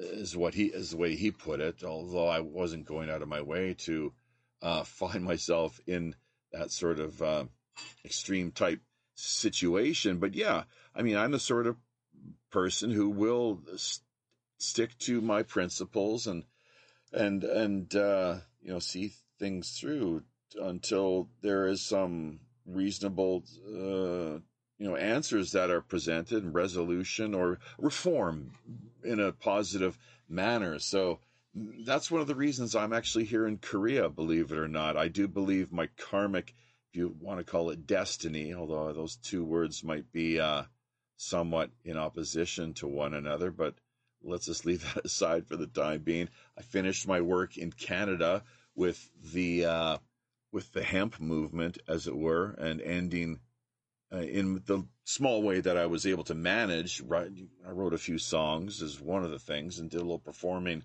here and there. So you know that had an impact for sure. The audience was not always the most friendly, especially I mean when you're playing songs like "What About the Trees" and "Hemp for Victory" to uh, to uh, audiences full of people whose lives depend on on uh, the logging industry you can pretty much be assured that they don't want to see much in the way of change, especially when it comes to diversifying the market, uh, as it were, diversifying what you are able, to, you know, the economy, the uh, regional economy, and uh, which is unfortunate because, as Darwin quite simply put it in his Origin of Species book, the bottom line, folks, was diversify or die. It's as simple as that. Diversify as die. So I'm a big, I'm a big, I'm not a total Darwin uh, cultist or you know part of the cult, cult of his personality or Marx or anybody else, frankly. But I will, I'll, you know, I'm happy to pick and choose, and where I see truth, uh, what I regard as truth, I've definitely uh, is it like a intellectual magpie type uh, approach or way of doing things. But uh, if these things resonate with me for sure, so. Uh, but yeah, we got a lot of work to do, and each of us in our own little way, it's it's having an effect, and that's why they've, I do believe, got to. I mean, because we're pushing back, and and they're cracking down in a big way. Of course, this COVID nineteen eighty four business is a total, is just a total. I mean, come on, folks it started when? Back in in February uh, was when it really I was put out of work here basically to a large extent in Korea and essentially have lost so much in the way of revenue and income since that time just struggling to make rent payments every month without any government assistance. Uh, I think we had one there was one round of uh, of uh, uh, payments that came our way, uh, which you know, which was no big deal really, but it did help at that particular point. Now the people uh, in in the states, it's the same kind of deal. Nancy Pelosi, what? I mean, I don't. Uh, what a miserable old cunt that woman is. I tell you, uh, you know, it's it's really something. So it's just absolutely so self. I don't see any good reason whatsoever why should she should be holding back. She did have the power, the uh, the ability to uh, ha- grant the American public this second uh, round of um, basically assistance to to them as far as disbursements are concerned, and uh, she did not because of her hatred towards Trump, is what it seems. It's as simple as that. But yes, no, no, indeed. Al, there's so many she issues doesn't, She doesn't hate Trump at all. Are you really falling into the? Okay, so what do you? Oh ah. no, what do you think is going on? That's a theater. En, a enlighten, theater. enlighten me, Al. Enlighten me. Well, and I mean, uh, everything you said is correct. Uh, neither Nancy Pelosi, uh, uh, yes, a shilling cunt for the establishment, as well as what's the counterpart called? Uh, AOC. You know, no, no, no. The the no, she's a nobody. She's AOC is a boogie woman trumped up by the uh, identity politic things on the right. Now, I'm talking about the man with the power uh, on the Republican side. Um, the leader of the Republicans in the House. Um, Pence? No, no, in the House. He looks like a turtle. Oh, he looks like a, he looks like a turtle. Yes. Oh, jeez, uh, yeah. I, huge I'm, corporate yeah, artist. And I know who you're talking. To, he's got glasses. Yes. Like a little double McConnell, chin. Thank you, Bauer. So both of them have uh, the job of not letting through the elevation to the people. The only reason the CARES Act went through uh, is, is the so-called shock doctrine, which has been implemented first on the world and then on Americans because it worked so well. So it's been developed and fine-tuned. The shock doctrine is how the neocons and the neolibs, who are working for the oligarchs, you know, the multinational, the owner of the multinational corporations, the shock doctrine is how they move ahead their agenda. It's not in incremental steps. It is in incremental steps uh, all over, but that's they don't have time for that. So they have to, in periods, take leaps, which they did uh, now with the COVID. You know, the economy was crashing before the COVID, already back um, in um, last August. I'm, I'm uh, sorry, I missed your last point there. What was that exactly? that the economic crash happened before the COVID. Now they're blaming the COVID. Oh, of course. Yeah. Yeah, yeah. which is very timely. And Trump is all about op- reopening the economy, getting things yes, going again. And you got Yes. the, the the flip side of the equation here, where Biden and his supporters, uh, via their platform, and I mean, he's totally in China's back pocket. Obviously, so corrupt with the with the kid, his son's laptop, with the Burisma, the the deal out of the Ukraine, with dealings with China. You know, and, and uh, you don't hear much. There's a little bit now where Ivanka Trump has been getting into some trouble as far as I guess some excess of funding for some public event that she put on, I guess. But uh, you don't hear much coming from the, the you know Trump kids as far as this outright. I mean, for Christ's sakes, with Jesus, did you see the crack? those you guys morons, smoking crack, those- hanging out with Lady kids. Gaga, half nude with Lady Those- Gaga. What's that all about? those kids are born with golden spoons in your ass. Yeah, yeah, yeah, yeah, that's not- If is it- people, if people are rallying around them as saviors, they are really too far gone.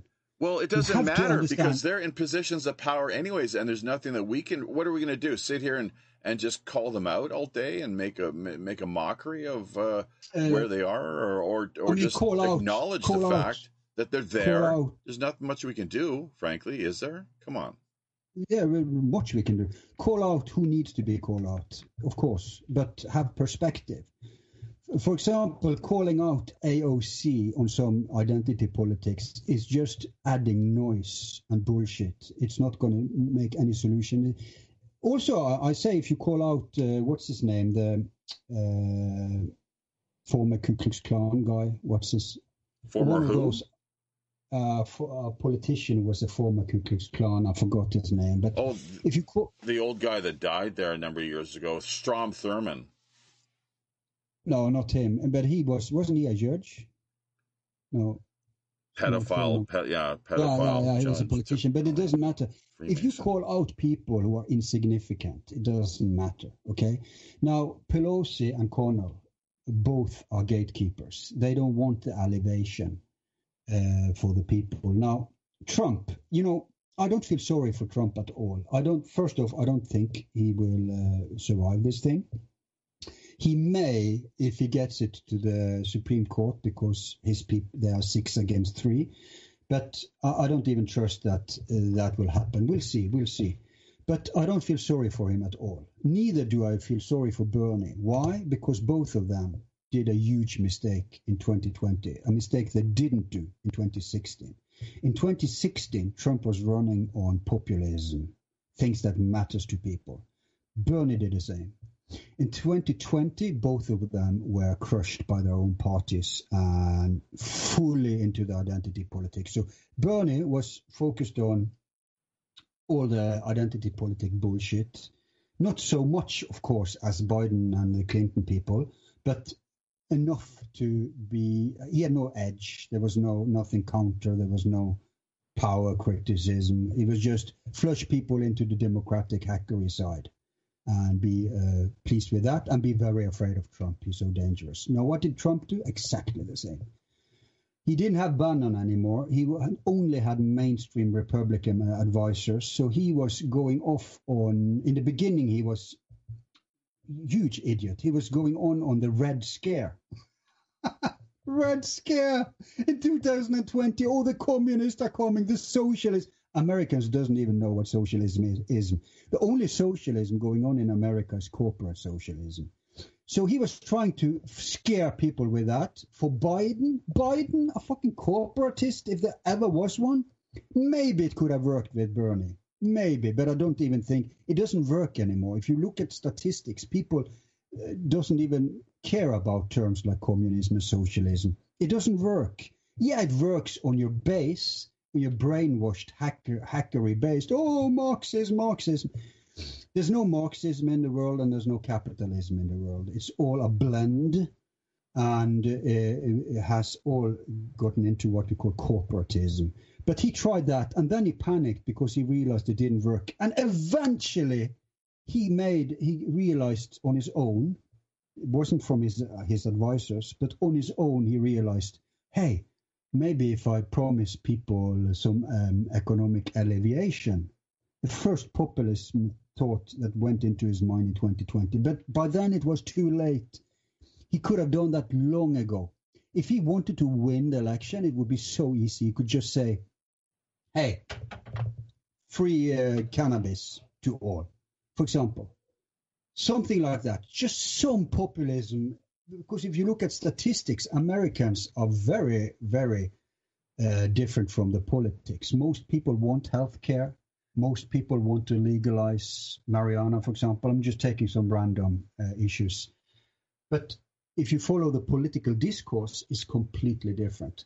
So he didn't do any of that. Now, even if you think he got the majority of votes, which may very well be, um, what you need to beat the rigging machine is you need a 15% overweight. You need a landslide, basically, because if you win by, let's say, 65%, they can't rig it. They can sw- uh, swing about 15% of the votes, which they do. So, and it's so hard to win when you have a population divided 50 50 by left right. How on earth are you ever going to get 65%? That's why they need to keep us in the uh, wing thing. So no, I don't feel sorry for him. He could have uh, uh, tried to run populism like he did in 16, and all the good people. When I say good, I mean I, I don't necessarily agree with them on everything, but they were anti-establishment. All those people were gone. Michael Flynn, Stephen Bannon, all those people who actually had some populism traits to them were purged. Flynn Flynn is back now. Was he was he was purged by Trump? Well, well, not by Trump. I mean, Trump was under siege, right? But by it, the powers that be that Trump yielded to. Yeah, he got like he got hauled up on the carpet, man, and he was uh, he was uh, charged with lying before Congress, I believe, and his testimony regarding certain dealings with the FBI or something along those lines. He was recently pardoned by Trump. Act, he was pardoned. Well, he, yeah, did yeah. you follow the, that Flynn. he was recently but that pardoned? wasn't the reason. Look, the real reason they took down Flynn was because Flynn did something unforgivable. If you're a general, then you it's the same if you're a top politician or a top banker or something. If you're in the establishment class, you cannot go against the deep state. Flynn did that. Flynn attacked NSA and CIA. And that's unforgivable. And that's why I trust him, even if I don't agree with everything, at least. You see, you have to get your ass out of the left right thing and you have to look at the establishment versus the people thing. And Flynn proved he has his Medal of Honor by going against them. And so they crushed him and they used the Logan Act as an excuse. Now, unlike uh, Flynn, I don't think Trump really, you know, uh, you can't just look at the spin that's happened since 16. You have to look at Trump ever and always. And ever and always, he's just been this. Uh, he wanted to be a part of the oligarchy. They never accepted him, which is why he hates them.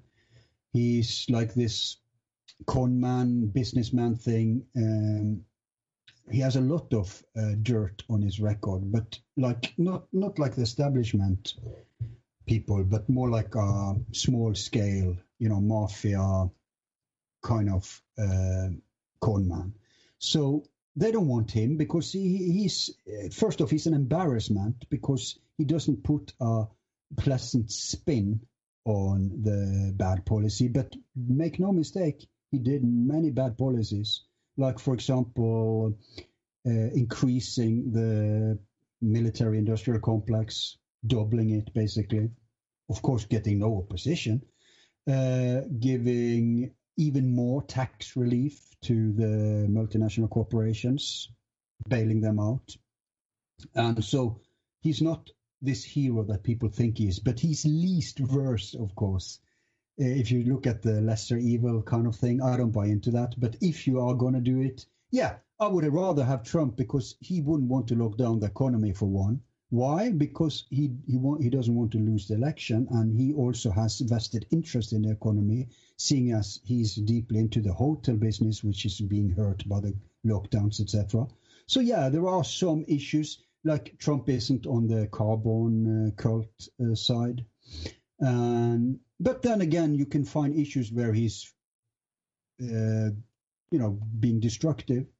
So he's not a savior. He's not this enlightened uh, Jesus figure that some people think. But yeah, I'd rather have him if I could choose. But there are others I would rather have than him again. So if I was an American, I would never vote Republican or Democrat, no matter who was on the ticket, because at the end of the day, those two parties are co-opted and controlled by the powers that be. So, um, yeah, well, and that was you know something to take note of because when Trump first came into power, he really did seem to shake things up. There was a lot of opposition uh, to his basically rising to the top. You, if you want to say, seizing the reins of power within the the ranks of the party. Uh, I've um, never seen any evidence of that. I know that's a claim that Trumpist MAGA guys like to believe. They think there's a war behind the scenes, but there's never been one single evidence of that. What Trump did, though, which there is plenty of evidence for, is that he tried to purge away some of the uh, establishment people that that was there, yes, but he replaced them with other. You know, Mike Pompeo isn't any better than Brennan. They are both deep CIA players. Well, how about Bob have... Barr, the uh, Attorney General Bob Barr? That his uh, his fate is currently up in the air, and uh, a lot of people question why Trump brought him in the first place. But we got to put the brakes on things here, just for uh, a second, Al, as we uh, turn our sights to the uh, YouTube comment section. Of course, taking a look, up to 17 people right now is what YouTube is telling us. So that's great. We have miscellaneous number of other folks joining us via uh, Fakebook is really doing what they can to shut us down in a big way. You know, we were picking up hundreds of uh, views with shows up until just a couple weeks ago. And since that time, they, uh, well, we are live streaming via Facebook right now, that they have shut us down via nearly 500 locations across the world, is what they have uh, told us through their messages here. And they are unresponsive when we when we put forward our uh, rebuttal asking why is this the case that you're saying that we are playing music here, uh, courtesy of uh, is it Sony or BMG, one of these big music uh, corporate conglomerates. There's no music or nothing to be heard whatsoever. Uh, we're just doing a regular news show. Of course, this go around, it's it's a Friday night feature show, no music. But I can almost guarantee you they're going to shut us down again and put forward this phony, empty, um, claim that we're we're playing music uh, or at, at one point during the course of the show for about a, a minute or so is what they're saying and yet there's nothing to be found whatsoever. So make of that what you will folks. We, we you know we don't like to get overly paranoid here but just looking at the way things have uh, played out that social media um, is not really I'm not sure if it's an algorithm game. What we're we're not really connecting on that level, or they're just going out of their way to mess with us for whatever reason, but we'll just leave that aside for the time being. We have recently set up a Twitch account. We finally decided to do that, even though Twitch is itself an Apple entity. Uh, and that with because of their dealings with the CIA and uh, in particular, and I think it was what's something that Apple granted the CIA half a billion dollars, or was it the other way around, as if Apple needs any more money? But it doesn't matter because uh, you know people can go back and fact check me on this whole business. I think it was something like about half a billion dollars that they were throwing around there uh, about a, a, year or so ago, and I think it may have. I, am not sure w- which way the money was was moving, but anyways, we have decided to run with Twitch. It, it's a lot more. Uh, seems like it's got a lot more going for it than D Live. There's no digital currency uh, that I can see at present, at least. Whereas D Live does have the the Lino uh, points, lemons, and so forth. Speaking of which, with the uh, DLive that we have running at present, you know, yes, well, just the other day, Tuesday night, as a matter of fact, it would be Wednesday, 1 p.m. here in the Tokyo and Seoul time regions. That uh, there was up to about 11 people in D Live. So We've only got a handful right now, but what we will do is tell uh, and bring Reverend Jim into the conversation too here, because up to this point he's been very quiet and completely locked out of uh, any means of engaging here. But I know if we bring him into the into the mix, it's going to get really interesting, a lot more interesting even than where we currently find ourselves. So, Jim, just hang on a second. In the meantime, though, yeah, big thanks to uh, well, we've got lump. There's the beetle juice just followed over on DLive. Belly Maga, Veritas two seven. So we got a lot of action taking place there. Now this diamond, uh, I think that might have been from a, a, short time ago actually. That uh, Deja Voodoo, aka Dana Shiver, sent her way. Lumberjack Steve three eight eight. Schools are closing, and once again, local restaurants close at eight. We're losing freedoms our forefathers fought for us. We will not be silenced. You know, I'm I'm down with that, lumberjack Steve. Pretty much on the same page as you are there. I guess what their strategy though really is to starve us out, to have everyone uh, homeless and on the streets doing what they can to uh, to find their next meal. God only knows what of course. Um, just so much that's going on here with the with the Great Reset, as they're calling it, of course, and uh, the the perfect storm with the outcome still unsettled regarding the U.S. election, COVID 1984. We've got Antifa and BLM who. I guess they've kind of settled down a little bit since they seem to think that they're uh, their guy is now going to be uh, serving in the White House, but I would not be so fast as to uh, make that conclusion necessarily. Uh, we will see. I think you know, in my my reckoning, what uh, what I can see from my vantage point here, and I would I would tell you otherwise if if that was the case. But you know, Trump's legal team with Giuliani.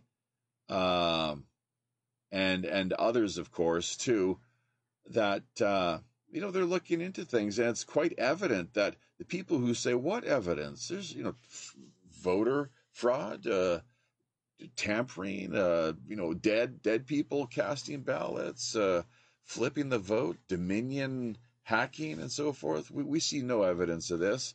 Uh, clearly, these people are just utterly, you know, they're totally out of touch and uh, some major cognitive dissonance, the sort of thing that Yuri Bezmenov interestingly talked about. And he was a former KGB agent who um, he was a actually it's a spokesperson, correspondent of sorts for the CBC back in the day.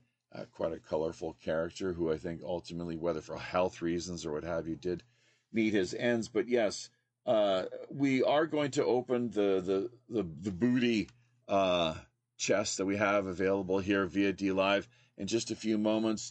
Bathtub Jen has dropped into the conversation over on uh, YouTube. The Vine D Herder, uh, Kiwi Bear with Musa, Ed Kaufman, of course. Uh, did I mention Wilhelm Powers? So, uh, and I'm presumably you're following the conversation here as well in uh, the YouTube peanut gallery area, Al. But first, before we get back to you, just a quick few words uh, via our good friend and pirate matey, uh, Reverend Jim. Now we're gonna see if we can get in touch with him via the the crow's nest. Is what we what we try to do here. So uh, we're just gonna see if we can manage to to to dial through, which isn't always necessarily the easiest thing to do, but. Uh, uh, let's just see a few more clicks of the mouse here, and we can perhaps do that. One other topic we'd like to bring up here before we call it an evening as well, too. This episode 210 of Pirate Radio Podcast with our special guest and uh, hot seat personality of the week, Al B, host of Forum Borealis via Svalbard, Norway. Uh, he's uh, someone who we've slotted in now a couple times right around this very uh, date. In fact, it was last year, approximately the same time that he was here joining us. It's called a Christmas again. tradition. Yeah, we had you once during the spring equinox too, which that was totally funky. So that was that was really great. So uh, who knows? Maybe we'll have to try that again at, at, some point here too, if you if you're game. But in the meantime, we are going to try to connect to the uh, the crow's nest here. Yeah, I think we've we've got the the crow's nest uh, channel in place, but I'm not sure if if if Reverend Jim I'm is here. Ah, there we go. So Jim, yeah, what are your thoughts? Uh, you've been presumably following the show quite uh, keenly. Nearly 20 people now over on on YouTube. That's good to see. Uh, great to have you on board once again. And it looks like you got uh, a few people on your DLive page as well as um, there's uh, 20 people over on my DLive page right now also. Yeah, and you are you are a syndicator, of course, of the show, uh, psn-radio.com, Angel Espino, and the uh, Global Enlightenment Radio Network, Daryl and Katie. Let's not forget them, too. Always got to give them a, a tip of the pirate hat. So their support is very much um, appreciated, as one might expect. But uh, yeah, how soon do you think until we should uh, open the the the treasure chest here via D Live? Yeah, Have people get a crack at that? Well, um, anytime. I'm not sure you're we're going to get any more than we've got right now. I normally try to drop it whenever I think the audience is the highest it's going to be. Sometimes I forget and I'll have like 20 people in the in the chat in the chat and when I remember, oh, I was going to open my chest, there's only five or six people left. And it's like, well, I guess you guys are going to get lucky.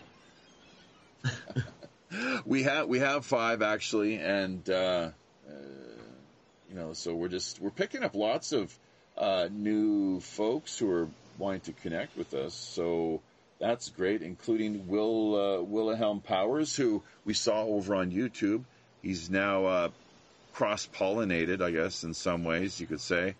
Uh, made his way over to D Live. So, uh, and, and, who was this character that you were talking about? This this this this fellow over was it was it Professor Bauer, I guess, or Ed Kaufman, uh, Al, that you reckon we should get in touch with and uh, have a bit of a talk with at some point? Bauer of Next. Oh, I never remember that name. Uh, Next Cost something. Um, sorry, Robert. Robert Bauer, at least, is his name. And uh, yeah, you should check out his stuff. He's checking out your stuff as we speak. Wow. Uh, Kaufman is a listener that uh, he actually raised a question I want to or a comment I want to comment at some point before we quit for Let's today. let's do that now then. Okay, so he said uh, your show with Zan was so great. Oh, by the way, I saw you lifted one of the show pics and used it in the feed here now. Which one was that? Uh, it's the one uh, called "The Beauty of Honest Seduction." Uh, yeah, yeah, yeah, yeah. So we, I think that's via your Podbean. Um, Yeah, actually, it's not even out to the public yet, but he's uh, listened to it because he's a subscriber, and he said, "I have a son about to turn 18. Maybe I could get him interested in Zan's work." Ed, I would say, indeed, the sooner the better, uh, because your son, if he is a heterosexual male, will increase his happiness tenfold if he learns how to handle the so-called game. I, I would recommend David DeAngelo because much of his stuff is still valid, and I think it's you could get a lot of freebies out there. Um, yeah, so learn. You know, any boy, any boy wanting to become a man needs to understand the game, because I see a very sad trend now for the men's. You you had a man cave. You said, um, Jeffy, something called man cave, right? yeah, yeah, that's So- a social media hub via WPRPN. I'll get the link here for you in a second. Yeah, and I have a private uh, group of friends, some male friends. We have uh, regular meetings called Man Cave, where we discuss these things. And it's so sad to see the trend now going towards magto. You know, people, uh, men uh, are are frustrated incels. You know the word incel. Yeah, yeah, sure. What is it? This independent people, the guys that live on their own and uh, are not uh, hooked up with any any uh, significant other, and very sexually frustrated, Yeah. youthful, usually young. Although I guess you could have middle aged or elderly. And Oh, they come in all of ages. I promise you. Yeah, yeah, yeah. No, the the uh, elder man doesn't have any So, more games. what does it stand for exactly then? Independent. Uh... Uh, incel stands for involuntary celibacy. Ah, right, and, okay. And magto stands for man going their own way. And so we have this new movement hating on women. Now, the reason is because they are they want women, but they can't get them. They're fucking frustrated. And that's because it seems to me that a very healthy trend that started in the late 90s, early 2000s has, I don't know if it's been squashed or what happened to it, but that was a trend where men liberated themselves. You, I don't know if you remember the book, the game, and stuff like that. Men started to discover, crack the fe- the code, the female code, how to become attractive, how to actually get women. Whether you just want to bang them or you want to marry them, it doesn't matter. At all levels, how to how to increase the uh, greatness of the relationship you already have, how to get your ex back. It doesn't matter. Whatever you want to do, there is fully pos- possible uh, methods for that. But you have to educate yourself, as in any field. You can't imagine you become an expert overnight. And it's the same here. There are ways for anyone. It doesn't matter how ugly you are. Talk about males now. If you're a female, you're fucked. That it matters how ugly you are. But if you're a man, it doesn't matter how ugly you are. It doesn't matter how poor you are. It doesn't even matter how stupid you are. Any man can get game. But in order to do that, you have to first of understand the laws of nature on this area. Second, you have to learn how to transform yourself into a version uh, of yourself that is attractive to the female. And this is, is a science. You could say it's also an art, but it is something achievable for anyone. And that people started to realize 20 years ago, but now the pendulum has swinged and it seems that they've forgotten, our brothers have forgotten this. And now we have this magto incel thing that really renders the males helpless victims. And I hate to see that because a society of frustrated males eventually end up as fascism. Look at the look at the, some of the Middle Eastern countries. They haven't even seen skin. You know, they haven't seen nude females. They haven't seen. They don't even show skin, and they end up in this Islamist hell. You you couldn't. Those forces couldn't rule a country if uh, the population were sexually liberated and satisfied. So, a freedom-based country is also a, a liberty-based country is also a country where the population is happy. It's rare that you can connect romance and sexuality to politics and system, but it is has a correlation. Uh, I realized that many years ago when I read uh, Wilhelm Reich, his book, uh, The Function of Orgasm. So uh, it's, it's very simple, basically. We've all met these people in the system. Maybe you wanted to get your driver license, whatever it was, but they had like 1% power. And they tried to use that 1% power to screw you over or to ve- ve- ventilate their own frustration. That's basically because they're I'm not satisfied. It's like this frigid bitch who, you know, she she doesn't have. So it goes for both uh, sexes, both males and females. If they are frustrated, they're trying to take it out. It's basic psychology. And I'm saying I had a show because I want to uh, convey this uh, message, this you know, point the way for those who doesn't have game. I didn't have game when I was younger. But as soon as I learned how this thing worked, bam, my life transformed. And now I'm not even concerned about it. I'm not wasting time on it. You were complimenting the girl on the picture with me. I have no problem. I'm not bragging. I'm trying to say this as a just to show that it's possible. I have no problem getting attractive females uh, when if and when I want to. And it's nothing about me. It's nothing special about me. It goes for everyone out there. If you pull yourself together, drag your ass out of your uh, your head out of your ass and start looking into things. Start emulating the masters. It's like karate, Cobra Kai or whatever. If you want to become a black belt, you have to listen to the teacher and implement his lessons. If you do that, you'll get a black belt. Or like in Hell's Kitchen, you get a black cook jacket. It's the same here. You get a, a, a black belt in anything if you just realize, okay, I'm clueless. I don't know about this stuff, obviously, because I'm not getting any women. So instead of bitching and complaining and becoming a victim and blaming everything and everyone but myself, I'll stop listening to myself now because what I've done so far doesn't work. You know, definition of madness according to to Einstein, and I'll try something new. And that's something new. It's there. It's been out there for at least 20 years. There's no excuse, actually, to be a frustrated male today. There was an excuse when you and I were, were teenagers, Jaffa, because this gold mine of knowledge wasn't out there then. But today there's no excuse. If you are so stupid that you can't get women, it's just because you are you are uninformed. And you could be forgiven if nobody ever said anything to you. But if you're listening now, You've heard it. So now there's no excuse. Now get out in the field and start getting women. That's the gist of that show. So yeah, Ed, I, would put your 18 year old onto it, and he'll become a very happy and fulfilled uh, man as he grows up.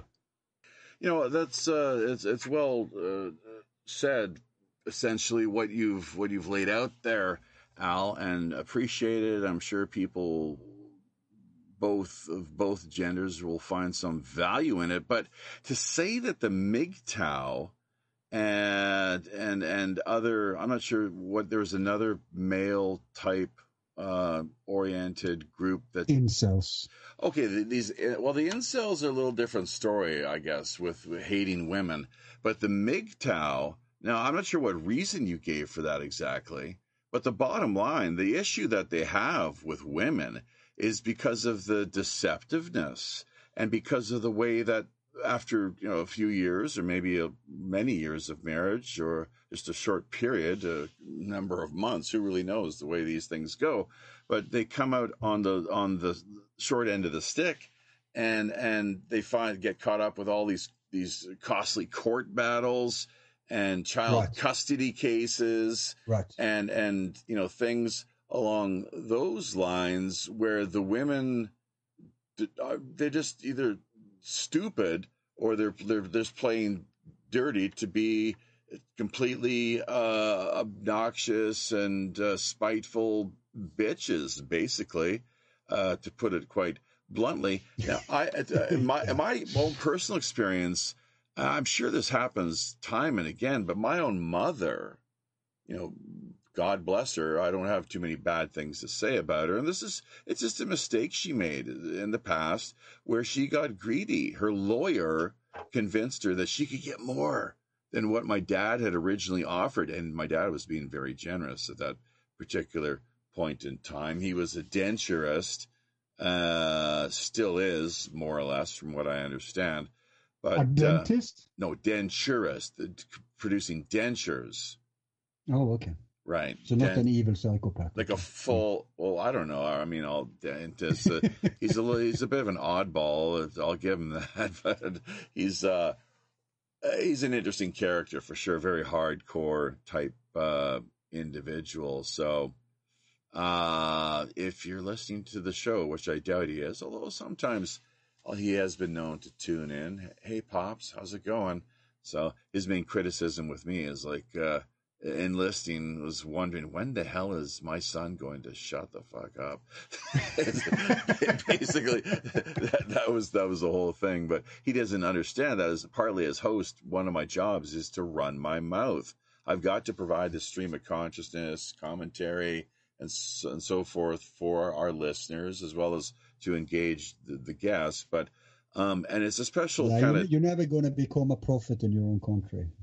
There you go exactly. So but what i was going to say regarding my own particular uh, experience our family that my mom she got greedy after my father had made a very generous offer. The lawyers they just love this shit of course. They went at it and all the money pretty much that she could have had got burnt up wasted on lawyers fees and uh, she ended up with a hell of a lot less than what she was originally offered. And uh, it was just a bad deal. So let that be a warning, folks. Be really careful. The the lawyers, I mean, they're they're some some can be pretty slimy, especially when it comes to family courts or or divorce settlements. It seems you know because uh, it's like they're sharks onto the scent of uh, blood, really, and they're they're out for the kill. You're just you're a mark, is all you are. So it's it's sad and it's unfortunate.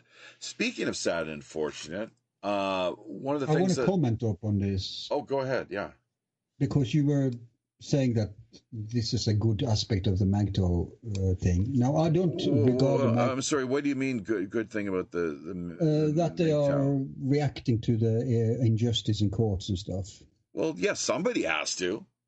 Yes, yes, I have nothing against that, but that doesn't mean you have to start hating women. I mean that Uh, aspect They, of the and Magto. yeah, and Hang that's on. they don't. That- Some do, Yeah. but not not straight Okay. across the board. Yeah, but that aspect of the Magto thing, uh, Uh, you know, the movie Red Pill and stuff like that. Yeah, they've been using that as a part of the the reason why you should be angry at women. And I, I'm not blaming anyone for being angry and frustrated when they are facing injustice. That's a natural human reaction. But I don't regard the Magto thing as just about fairness in child custody courts. That's not what, as I've understood it, it's just a word, you know. But as a terminology, I haven't understood it as just that. No, it's In a fact- central issue. fact- it's not. It's not. fact- it's a central well, issue, though. Eh, There's a lot of young people in it. There's there's more young and uh, elder people into this movement, and many of them are gamers. It's just boys who've been sitting in the basement their entire life, jerking off to the internet and doing games, and then waking up to the fact that they're not attractive to females and calling calling unfair play. Now, if you have been screwed over in court, it doesn't matter w- for what. Fight it, you know, stand on the barricade, uh, go ahead, have at it. But I'm talking about this movement that's trying to blame women for everything instead of manning up and taking responsibility for yourself and becoming attractive. Because if you let your marriage, for example, go so far as to having a conflict and child custody, you already screwed up. You already screwed up. A happy woman would never turn against you like that.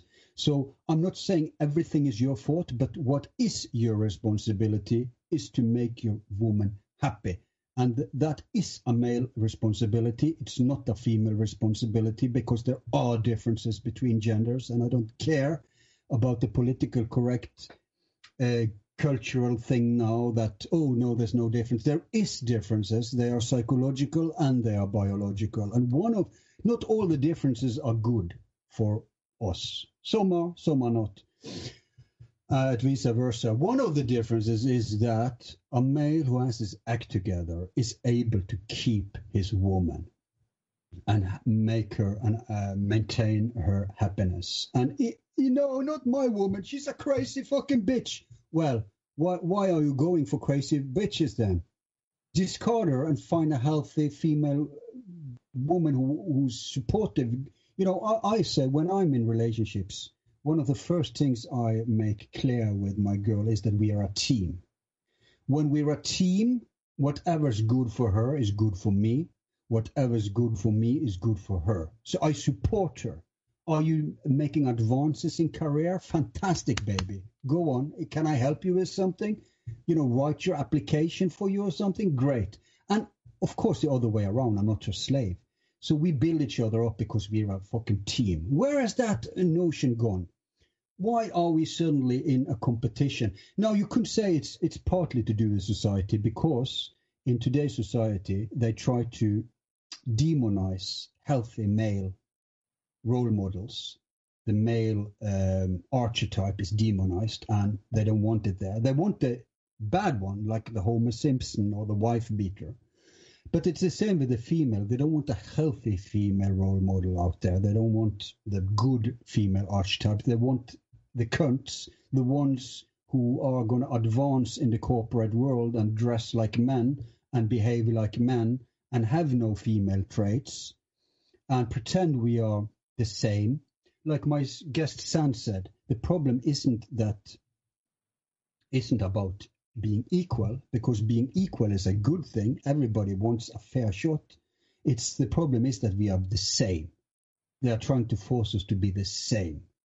We are different but equal. You see what I mean?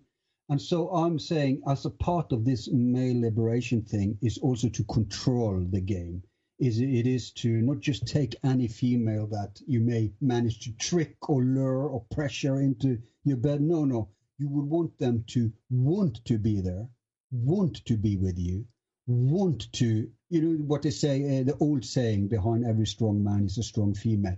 Yeah, that was true in the old days because, and you see it still in some cultures. I, I don't know about Korea, but in many cultures, girls are, uh, are, are still having that mentality that they want to back their man. They want their man to be as successful as possible, as strong as possible. And, and the same with the man. Wouldn't a man want his wife to be attractive, to be pretty, instead of trying to control her and be jealous and stalk her and bring her down? Some males get off on, you know, bringing down that woman. Uh, they, because they live in a scarcity world, they feel that every other male is a threat and they will get my woman. So I need to make her feel like she's worth nothing. That's the only way I can keep her. So I want to control her like that. You've already lost. You're already an incel. You're already a loser. No, you can keep your woman by having her desire you. And again, it doesn't matter your wallet. It doesn't matter how ugly you are.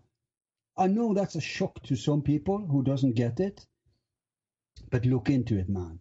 You, it's much better to be a man who can't get woman than to be a woman who can't get men, because women it's very unfair, but it's a lot to do with uh, their appearance. Not just that, of course, but we are much more caring about appearances than, than they are whereas the opposite isn't true. So you can actually haven't you? We all have seen bastards. You wouldn't think, how on earth is he getting women? He's just a slob. In fact, he, he even mistreats them and they want him. Why? What's up with this? And that's how it all started. They were studying the so-called naturals, seeing how on earth could this loser get all these women? Why are all women throwing themselves at? He has nothing to offer. And so they cracked the code. We now know why.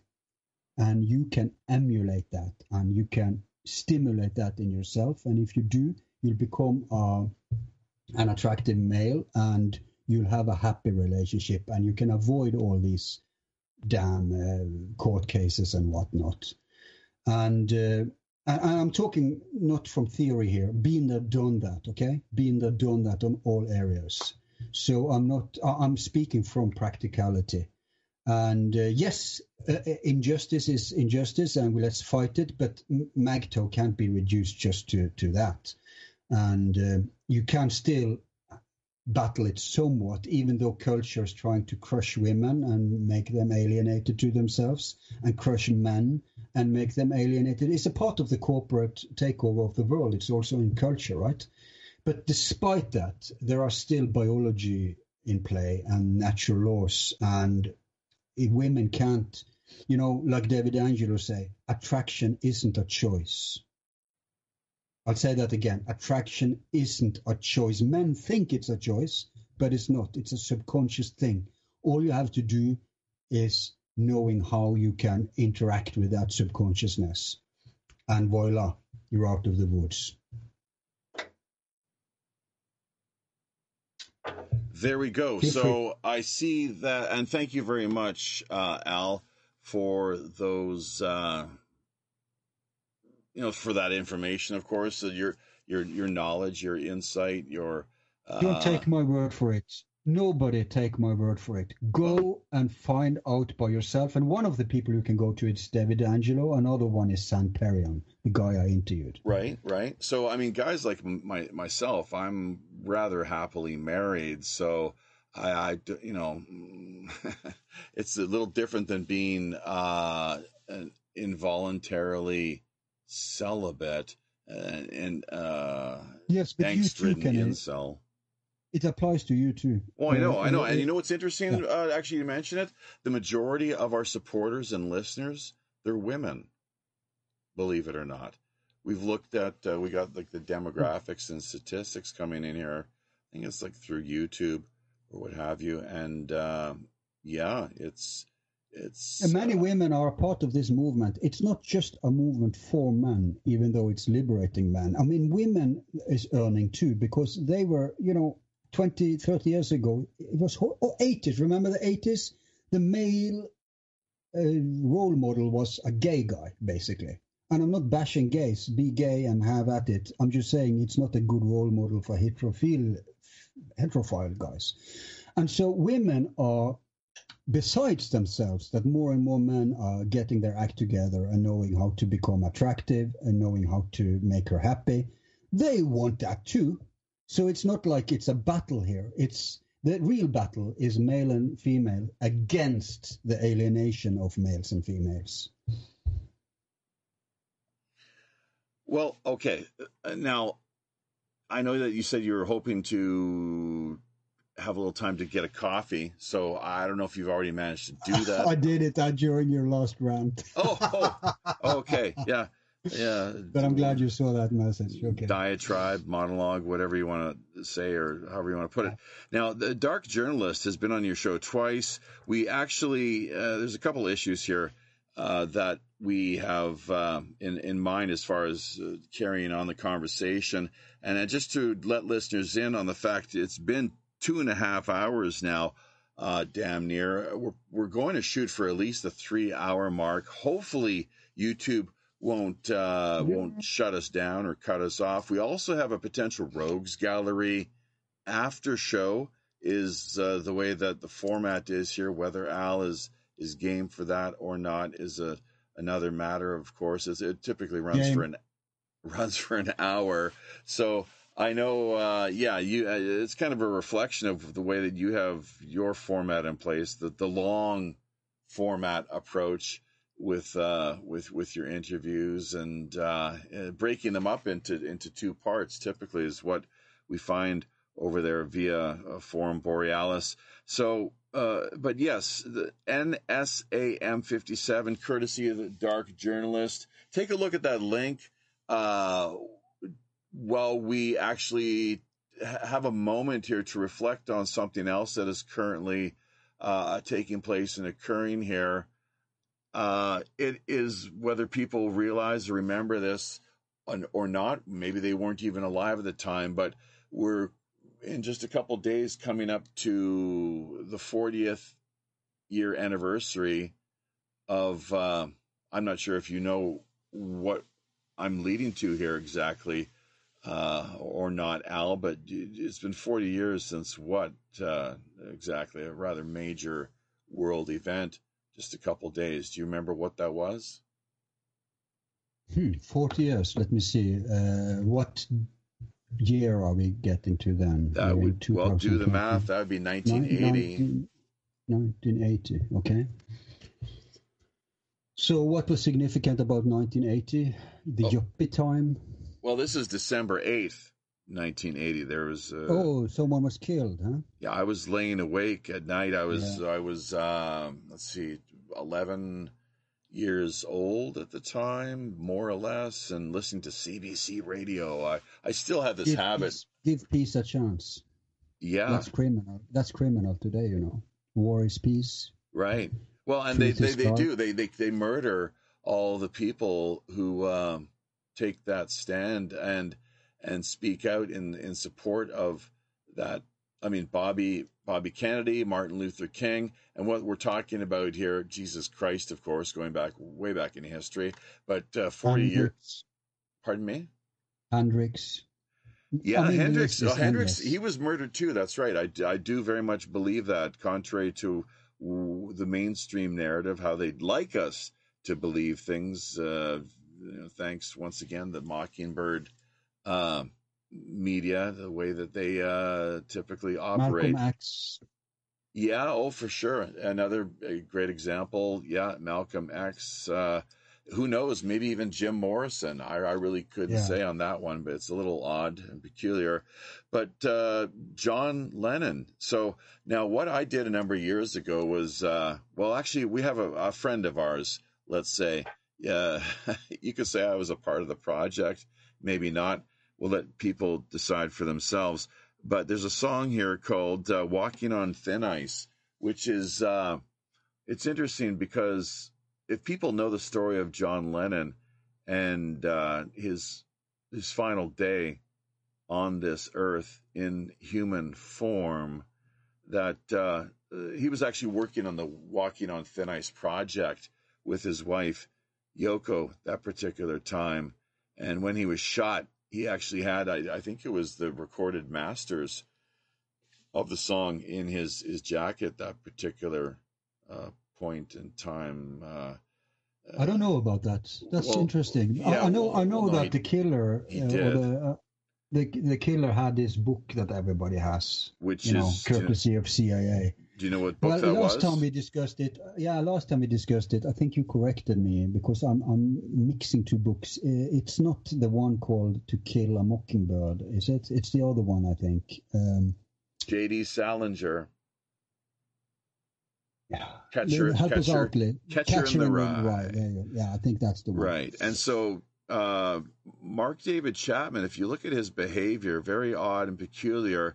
It just so happened that he, on that very day, had been apparently talking at great length with the Dakota uh, doorman. The Dakota was the, and still is, it's a major landmark in New York, a place where um, Lennon and his, his family lived. So, um, uh, Jose Perdomo is Perdomo is how you pronounce his surname. He's now passed away. It took the media, though, at least I think it was 10 years to clue in to the fact that the doorman was there that night and may have seen a few things and that might have been someone worth speaking to a little more extensively and having an interview with that never really occurred, as far as I understand. He had very little to say. But on that very day, supposedly he and Chapman were speaking together at great length regarding uh, the Bay of Pigs and the Kennedy assassination. And wow. this is how the story goes. And and and that because Chapman was hanging around there all day. I think he in fact saw Lennon leave in the morning. And uh, but regarding this whole business, it's interesting because Perdomo himself was a member of this covert intelligence group.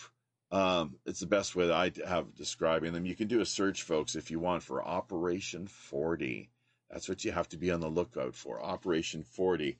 I mean, I could do the same thing here myself, I suppose, just as fast as anybody else. But uh, yeah, so a very shady character.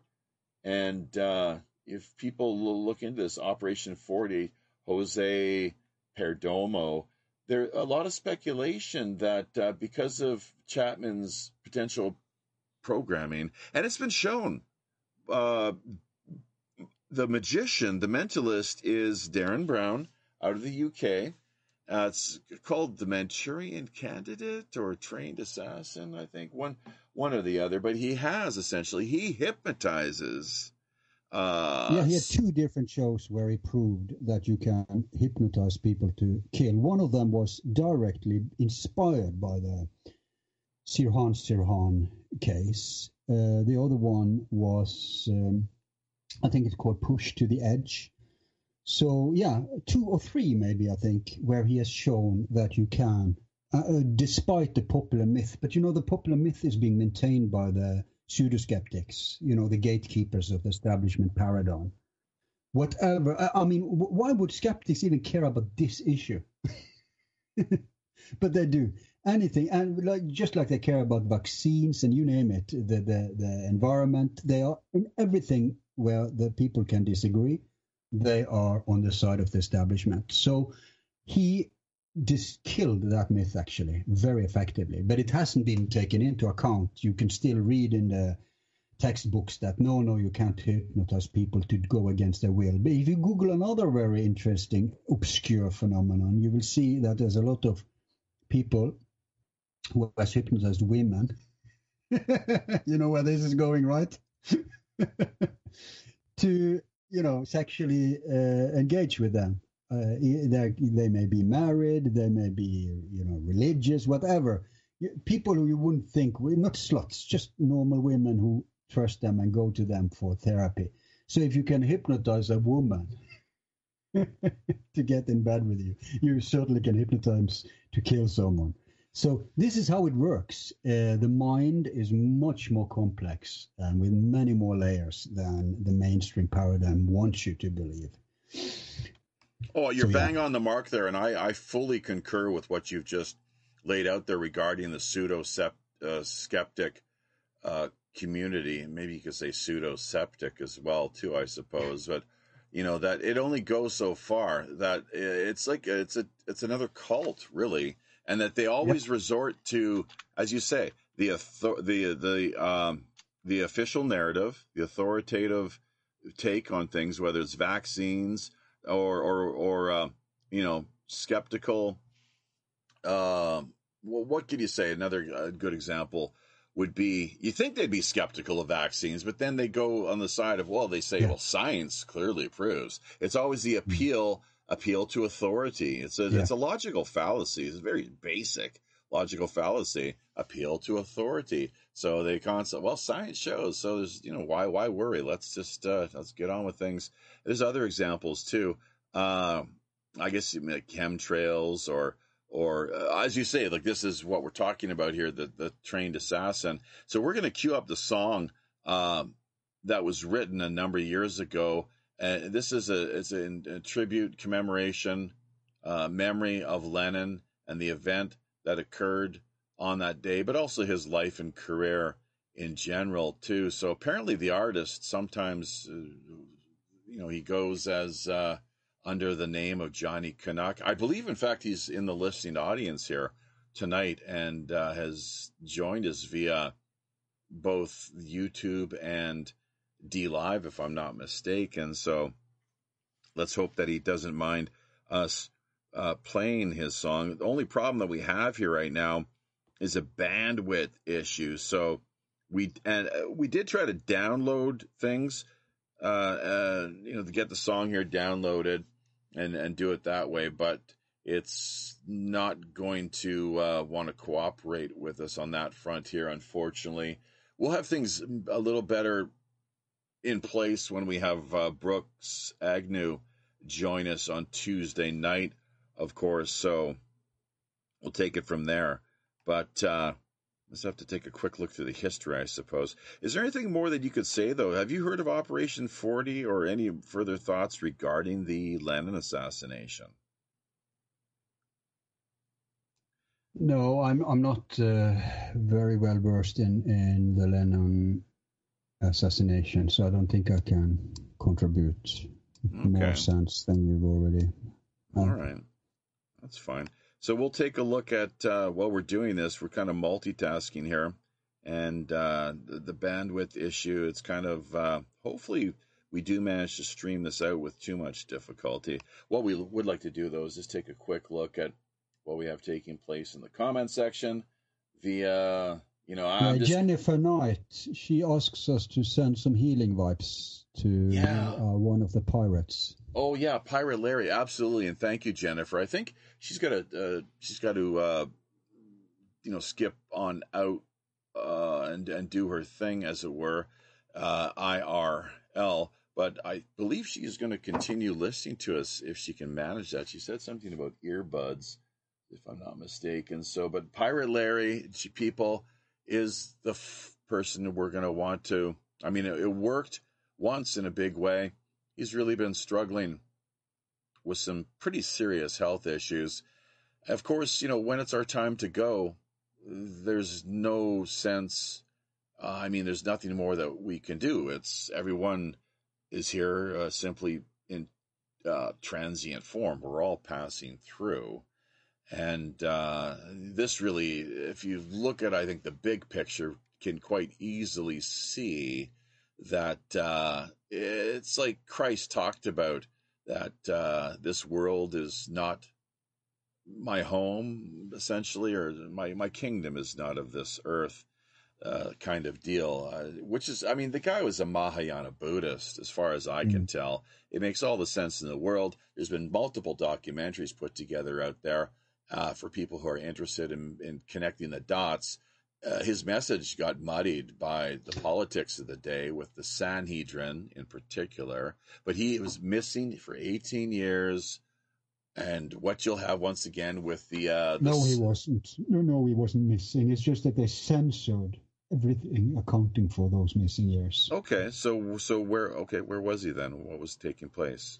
Well, there are some surviving documents that shows what he was up to. For example, uh, the Church of the Celtic Church, which was crushed. Norway was actually the last bastion of the Celtic Church. But the Celtic Church was one of the. There are still interesting churches around, like the Thomas Church in India, like the uh, like the Coptic. Uh, that's not the really right name for it, but some of these Eastern churches. But the Celtic Church was founded, according to themselves, by Jacob, uh, Jesus' father, and Jesus, or Joshua, um, ben Yusuf, or Ben Mariam, actually, because they used the mother's lineage. Now, they went to Ireland as uh, in connection with trade, uh, because they were um, his father was uh, they say he was a carpenter or something jesus but they were uh, into trading and so they went Tin to ireland and, and copper. Joseph of arimathea that was the connection there that he was a central player and a i don't think jo- is joseph uncle, if I am not mistaken. Yeah because that's not the father yeah I said Joseph, maybe Jacob. Joseph uh, of Arimathea is one of the. Yeah, but that's not the father. That's not the father. Uh, right? I really don't know. So uh, you know, uh, no, Glenn he's, Kimball. He's another dude. Glenn Kimball, who Art Bell interviewed a, a, number of times, is really the guy to go to. I would say in in in, in many ways, if people can go back into the coast to coast Art Bell uh, archives, which of course there are so many great shows we have a, a regular uh, Art's Tombstone actually appears in our slideshow on a on a routine basis. Mm-hmm. I, I managed to get through to Art and speak to him on a on Nice. a personal level twice actually, and uh, even had him laugh. Believe him, brought him to the point of laughter because I was pulling his wooden leg, as it were, uh, regarding my gig here in South Korea as a professional elf. You know, hence the Operation Secret Santa angle and so forth. But we've got to bring this round full circle to Lennon, who, of course, himself was in search for the Holy Grail. A lot of people don't know about that. Uh, the Spear of Destiny and the Holy Grail. He was someone who was somewhat interested in this whole business. But think of the times, folks. He had just, uh, you know, come out of the studio. His album was making its way on up the charts in a big way. Double Fantasy with Yoko, and uh, he was someone who was not afraid to stand out there on stage and be seen, be heard by countless, uh, you know, people. Of course, uh, he had his admirers, he had his haters. Uh, myself, I, I, the guy was a brilliant musician. Uh, he kind of had the sense that he was being used uh, as a as a pawn in a political game as it were. But at the same time, he was on the outs with Yoko, apparently, at that particular time, believe it or not. That's the version of events that I've heard. Of course, they'd been separated once already during the time of the so called Lost Weekend. Uh, it was around a, a five year period altogether. And John spent, uh, you know, he was out on the West Coast in Los Angeles and and uh, I'm not sure when he made his way to Jamaica exactly, but he was he was a fan of uh, he, he became a fan of reggae music. I'm not sure if he managed to meet with Peter Tosh. I haven't heard much about that exactly, but definitely a fan of of, of reggae and spent a little bit of time holidaying in Jamaica. And uh, but the military industrial establishment could have very well had. Uh, well, look, I mean, for years the FBI was trying to have him deported and uh, you know removed from the country. He finally, after a lengthy legal battle, managed to win his green card. I think both for him and Yoko. Um, uh, so, and let's not forget about the UFO incident, 1974, something that he wrote about on the liner notes to his Walls and Bridges album. That's uh, quite noteworthy as well. You can find some videos on uh, places like YouTube and, and elsewhere where he's actually out uh, on the its uh, balcony of sorts uh, uh, via the, the Dakota and pointing out where this object seemed to manifest. There was a time, a sense of time loss uh, and and uh, so on and so forth. It really was quite the uh, it was quite the experience, quite the phenomenon for both him and May Pang, who he was together with as a as a couple at that particular point in time. But yeah, we're gonna cue this song up right now, I guess, and maybe come back to some of the comments here in just a few moments. We'll also have it hopefully available for the the Brooks Agnew interview uh, Tuesday night. He's going to be appearing during our uh, our news uh, segment and end of things for at least the first hour. And if people have not heard of Brooks Agnew, well, maybe we can get more into who he is, uh, exactly what he's all about when we return from the break. I'm he sure. has his own radio show. Yeah, I mean the guy's just brilliant, obviously. So we'll get you to mute out though for the time being, if you would, Al, simply because you're on the same channel as the as the music here, and uh, we're also going to try to see to it that the bandwidth maintains itself here, and uh, we don't have any problems on that end of things. So, but uh, yeah, here we go, courtesy of. Uh, I guess he calls himself Johnny Canuck.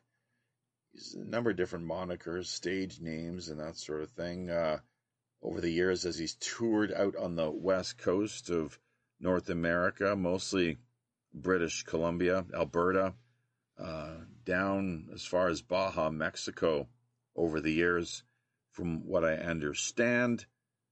But uh, This really is a is a one of, a, one of my more favorite compositions that he's managed to put together. Something called "Walking on Thin Ice." Big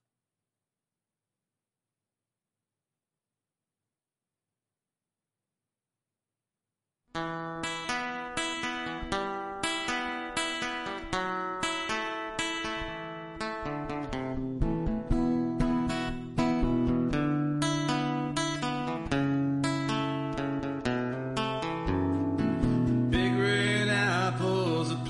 called home. Walked the streets, people left him alone.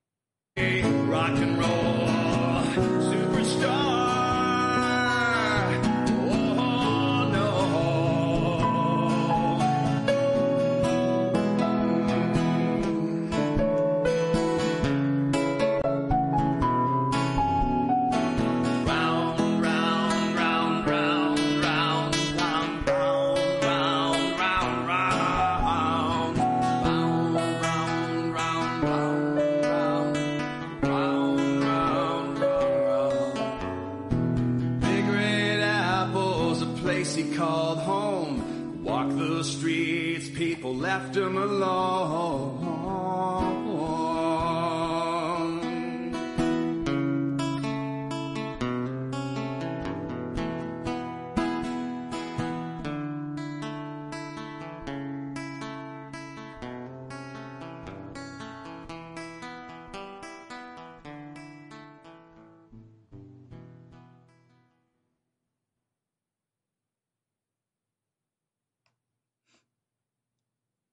go.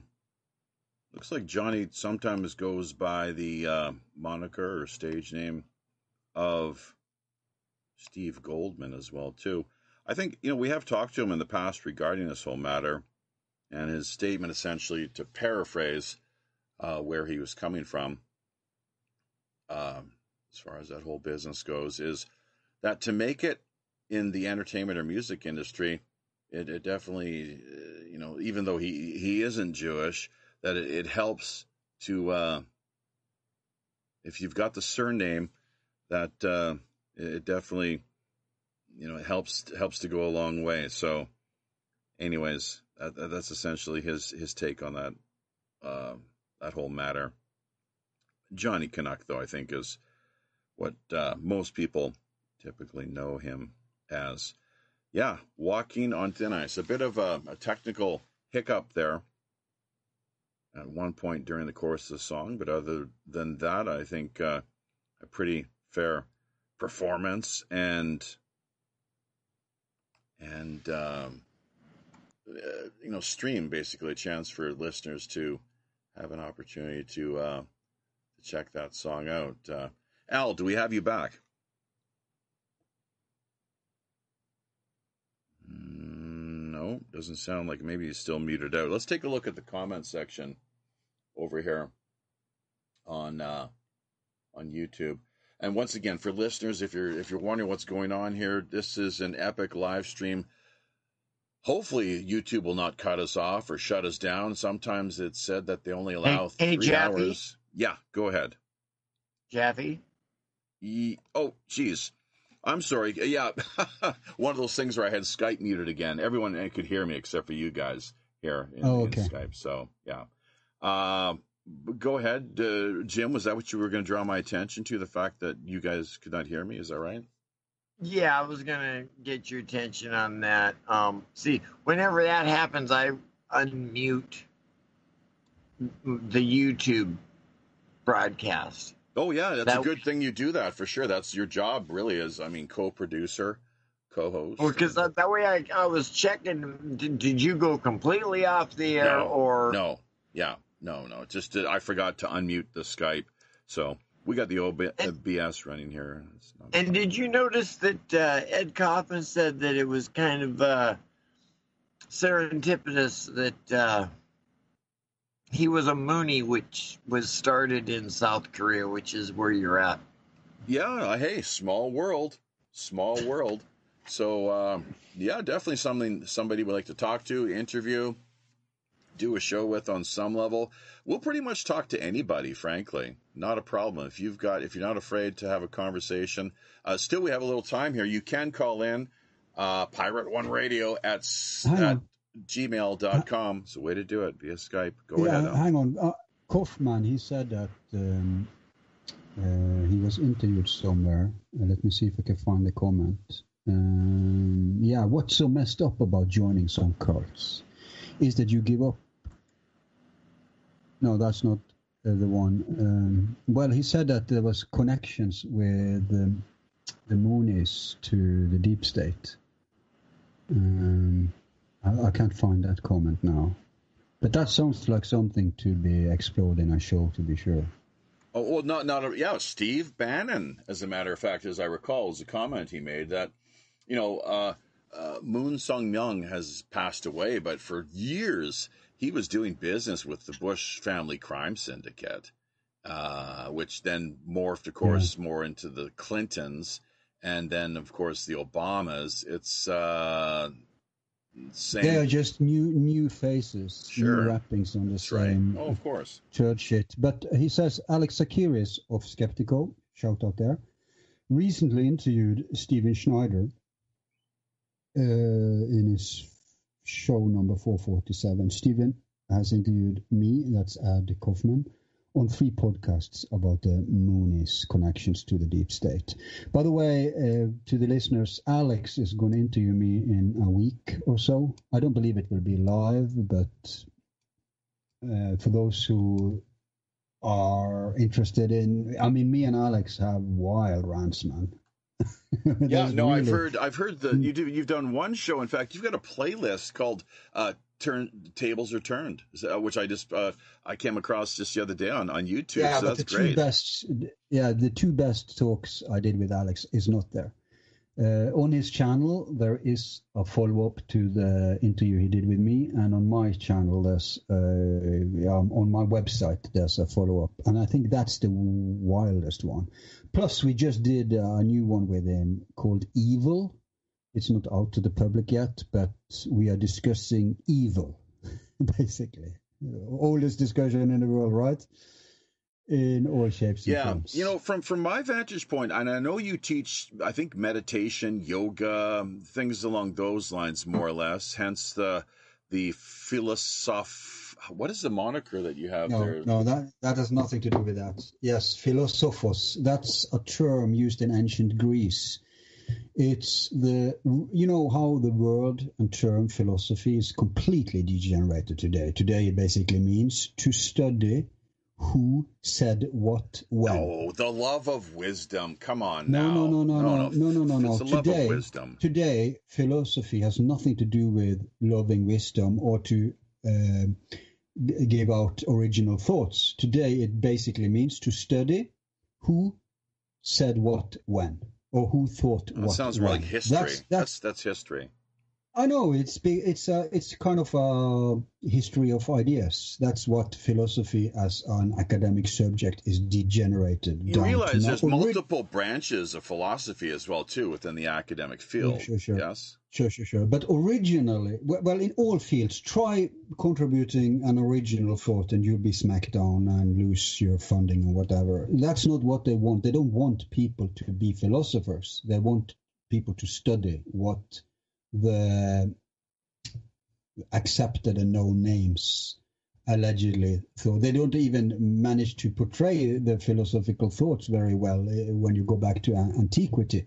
But philosophos was someone who practiced what Pythagoras he called it the law, uh, law of wisdom, but that's just because when the tyrant asked and confronted and challenged Pythagoras and said, "Are you a wise?" Because back in the day, a sophos, a wise man, was the Greek's term for what you called in Jesus' regard, you called it a Mahayana Buddhist, but uh, basically an enlightened, an illuminated person, which you have in all traditions a healer prophet, uh, yogi, um, you name it. So he asked, "Are you uh, one of those?"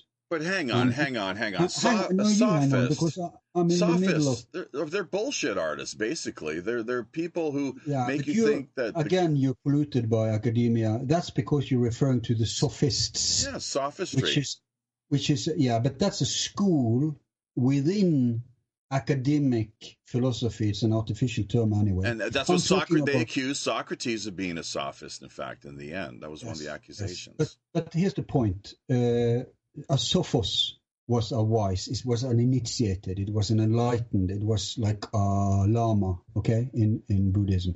So they asked him, "Are you that?" And Pythagoras, humble as he was, just said, "I'm but a lover of wisdom." He wouldn't even call himself the greatest philosopher in the world, the greatest initiate. He was but a lover of wisdom. So after that, all the initiates, instead of calling themselves wise, in other words, and enlightened, in other words, uh, lama or uh, whatever you want to call it, they call themselves lovers of wisdom, just to follow in, in his uh, footsteps. And so a philosophos is precisely that, is someone who is trying to become enlightened, but they wouldn't, just as, you know, an alchemist never called himself an alchemist you you you never how can you know that someone is fake it's when they're calling themselves a thing no no i'm just someone who is studying this who is loving this who is trying to become that It's it's it goes back to the old adage: a fool thinks he is wise. A wise knows he's a fool. You catch my drift? Yeah, no, I'm with you here. Just waiting for you to finish up. So you're absolutely right. It's the it's the fools who think they're wise, and the wise men who think they uh, No, are, are, who are- are. Yeah, there you go. And that's a great. That's a great. Uh, you know, we need if we are genuinely committed to the path of wisdom and the, the Buddhist uh, tradition, which I've been a lazy practitioner of for the past, at least in this lifetime. I'm not sure. I was told by a a, a rather highly renowned uh, shaman here in Korea that, in fact, uh, number, several hundred years ago, I was a monk in China. So make of that what you will. It's possible. Perhaps explains my uh, affinity and love for the history of the Silk Roads and the way that uh, during this time of apocalypse, that uh, so much has been uncovered there and in northern India, which Westerners had completely lost. The Eastern tradition, the Buddhist uh, tradition in, in, in particular, for well over a thousand years, had been buried, lost in the jungles of North uh, India, only to be rediscovered in uh, textbook apocalyptic fashion. The uncovering of what had for that uh, for a millennia uh, been occulted, hidden away in these these dark, uh, steamy jungles. Um, quite dangerous too. I, I would uh, I would add uh, with all the various predators in in the midst uh, of this this particular region. But yeah, that that was a big deal, and uh, the Silk Roads during the time of the Han Dynasty, and in particular, that's where we found the rise of Mahayana Buddhism. I've yet we had a, a great somebody that you might like to talk to. As a matter of fact, we're always happy to cross pollinate and send people, uh, you know, to to friends of ours and people we've spoken to over the years. Uh, that's we have no problem with that whatsoever. Uh, we think it's in fact, I mean, the first step on the path to generosity is in the Buddhist tradition. Is uh, do you want to guess what that might be, Al? Guess what? Uh, the first path. Uh, I didn't quite catch The what you said. first, the first step on the path to wisdom. What is it, according to the Buddhist tradition? Right, according to the buddhist Well, I, I would say it's to know that you don't know anything. Uh, that's that's a that's a virtuous. Uh, It's a true. yes, but that's not it. but that's a, No. that's a great concept, of course. But That's not the dogma. But the Buddhists, I think they have that too, though. Yeah, oh, I'm sure. Yeah, of course, yes. Uh, it's it's generosity is is what it is. Generosity is the first step. Do you know what the last step on the path to wisdom is? You, oh, you said generosity was the first step. hmm What's the last step The last step. Let me think. Uh, the, the, last. to Yeah, wisdom? yeah. What is it? Surrender. Uh, no, you sound like you sound like a Muslim now. No, no, but that's okay. a that's a universal principle. sure, sure, sure. The, the ego, of course, yes. Uh, and there are Western traditions in Islam too. In the Sufis. Well, the Sufis, yeah, I'll give them, I'll give them that. But yeah, um, Islam is No, not. no, no, they are not worse. Look, that's just cultural pollution. They're not worse. Right It's now, they are. toxic, Right now, toxic ideology. yes, right now, they, uh, first off, the Islam that people hear about and learn about has nothing to do with traditional Islam. And that's not making excuses, it's historical fact. The Islam that is taking over the world today is sponsored by the deep state, and it started uh, around 200 years ago. They took this crazy old guy Wahhabi from the desert, a retarded, inbred uh, pedophile, and that Islam is taking more and more over. But Islam, just like Christianity, has a million different. Uh, Yeah, well, that's we're talking hang on, crypto hang on. Judaism. I have to crypto Judaism, the Wahhabis. Yeah, what's that? Crypto Judaism with is synonymous with the Wahhabi uh, uh, tradition. Crypto Juda- Really? Judaism. Uh, well, okay, that's that's Ju- my Judaism, yes. Judaism has also Judaism isn't one thing. Islam Uh, isn't right, one thing. right. Well, of course. Christianity isn't one thing. Now, if Buddhism, go not back- one thing. They're you- all yes, if- yes. So, if you go back a thousand years, you would want to be in an Islamic country rather than a Christian country. Because in the Christian world, they were crushing all the healthy uh, spiritual impulses within Christianity, like the Celtic Church. I never got to say that, but that was founded by Jesus himself. So it's an old tradition. It is building also on Coptic uh, uh, spirituality, but that's another matter. Whoa, whoa, hold, hold, so hold. What, I'm sorry. What, was, what was founded by Christ? What was that?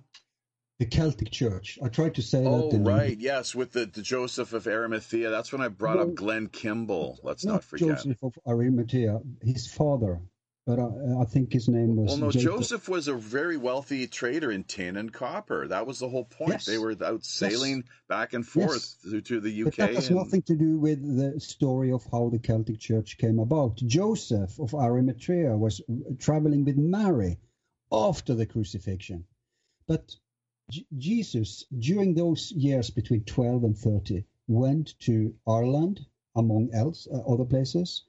And there our church was founded or a tradition or what, whatever you want to call it of the original christianity the same original christianity that his brother james tried to maintain after uh, the crucifixion but which was crushed by paul uh, or the liar as uh, bad man. bad man yeah but anyway back to islam so no, we got to back up and go finish with the path to wisdom. We got, let's not forget yeah. we're moving. We let's get there too. But let me just say that that ahead of ourselves. because truth matters much more to me than dogmas within culture and who is popular to hate and frown upon. Truth is never the enemy. If you need to uh, turn away from truth to make a point, your point is already lost. So my point is, if we look at truth, we see that, uh, let's say, thousand years ago, you would want to live in Islamic countries, even as a Buddhist, because they allowed that.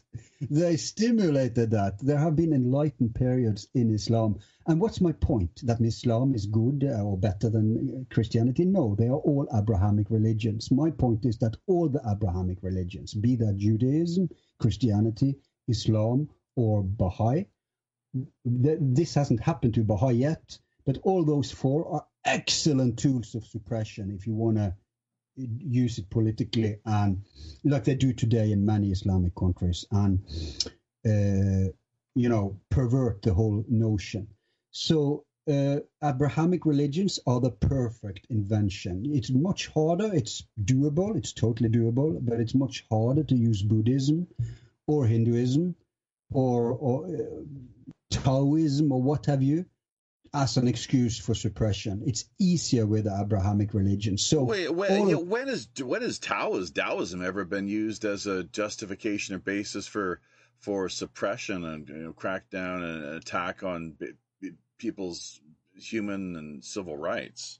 I don't. I'm, I'm just saying you can do it with any. Uh, yeah, but but, but the Dharmic. But you see, you've made a really important point there because the Dharmic tradition, Taoism, Hinduism, uh, Buddhism you don't find much in that uh, from that end of things as compared to the angry god, the monotheistic uh, Semitic exactly. god of the desert. This this uh, demiurge is what the exactly. Gnostics uh, how they see so that's things. my point. But despite that, there are healthy streams, currents within Judaism, Christianity, and Islam in terms of spirituality. You can use it as a vehicle to reach enlightenment. It's just not that easy, as easy as some of the more ancient traditions. That's my whole point. And then we, we are back to uh, the callback, as you say. Yeah, yeah, the callback, exactly. That's right. Yeah, so the first step on the path to wisdom is generosity. Uh, what then would the final step be? Uh, what oh, we never we never addressed that, did we? Okay, that's um, right. Yeah. Let me think. So, suffering uh, after suffering comes. That's the first noble truth. Yeah. Yeah, I love this question. Um, Change is central to the Buddhist tradition too. Change, everything's changing, always changing, constantly. Nothing, nothing. Okay, okay. Uh, you, I need too much time to crack this. Yeah, yeah. I'll just, I'll be generous and give it to you then. How about that? it's that, so the first step on the path to wisdom it's it's generosity. The final step is wisdom itself. Oh, okay. I thought it was a step to wisdom. No, Of course it's, find wisdom. It's is it's the yeah, end. It's the wisdom Yes, itself. Yes. So, but and, and Jesus, by the way, was initiated into uh, Pythagorean. Uh, he was in, initiated into two traditions, which you won't hear much uh, from the church about. One is now known; it's a Gnostic sect called the Essenes. Essenes, but the other one is the Therapeutes. That's right. And do you know what? Do you know what Yeah. Terra means? I was are- gonna, I was going to bring this up Yeah. with you. This is critical. Mhm. Do you know what it means? We had a monk. I didn't finish my point earlier. I like to because we're talking about cross pollinating. I like to have him come on your show if he's interested. I think it'd, it'd a monk? Yeah, yeah. He's in the Burmese tradition. He's American. He grew up in in uh Reverend Jim, help me help us with this again. The what was Kurt Cobain's hometown? What was the name? That uh bloody Yeah. hell. Come again? Seattle. No, no. Aberdeen. Aberdeen. See, there we. Thank you very much. Aberdeen. So he grew up in uh, Cobain's hometown. Quite a story. Amazing uh, journey. He's back in the states now, uh, in the Southern California region, uh, living at a, a, a Burmese styled monastery of of sorts. From what I understand, he's he's a lot of fun. Great guy. Very active on Minds.com as well too. His name is Panyabasa Bhikkhu, uh, uh, Maha Thera. Thera just means elder, Maha meaning great. My question for them, though, I never got to the bottom of this, is that if Buddhism originated in the northern region, like Lumbini, for example, I think was where the Buddha, Sakyamuni, Shokya, they call him here, uh, part of the Sogya, Sogya clan, which it's interesting because this prince in Japan, I'm trying to make all these these connections here. Believe me, there, it's there's something going on, a deep undercurrent that I've been fascinated with since uh, for quite some time, trying to get a handle on what I can pick up on the esoteric end of things worldwide. That uh, uh, the prince was Shotoku, Shotoku in Japan, who came. His family originated. Uh, at least one of the places where they called home is not too far from where we actually are situated presently. I can see this location. Uh, it's uh now a museum, and there's a big uh, mountain area. And uh, former, like the monas- monks were in abundance back in the day around the, well, sixth century, fifth, sixth century. They were driven out during a time of conflict around, let's say, the seventh century, and then uh, re- relocated uh, a number of miles west of where we are currently, and uh, then again we're we're uh, attacked, confronted. Uh, you know, not too long after that, they settled in once again and made them found themselves on the run. Same kind of deal repeated itself once again, and then finally they ended up going to where of all places, Japan. And this is where Prince Shotoku enters the picture. He was their descendant, their bloodline, their lineage. Oh, These are the. Sokya, the Sokya people. How you doing? Jim, you for, I guess this is one of those oh. un, unforgetting to, to mute situations. So, Sorry about that. dude, it's it's it's funny. It's hilarious. I love it. I love it. It's hilarious as all hell because usually you're just you're just giving somebody a shout out. So, but uh, there we go. Yeah, I, I was thinking it was weird. He was acclimating this uh, Japanese dude you were talking about. oh, hey, dude, it's uh, serendipitous there for sure. So, but that's enough of that. Uh, just something I find quite interesting. The business with Christ is that on top of that, of what you've laid out, the Celtic Church is a presence in India potentially. Let's not forget that Thomas, No. besides Syria, that Thomas, one of the churches that he founded was on the west coast of India. That was one of the first churches that were founded, but is also a Yes. long story and a legend uh, of of uh, of history. You know, past, of course, long during the time of Christ, that he visited Japan.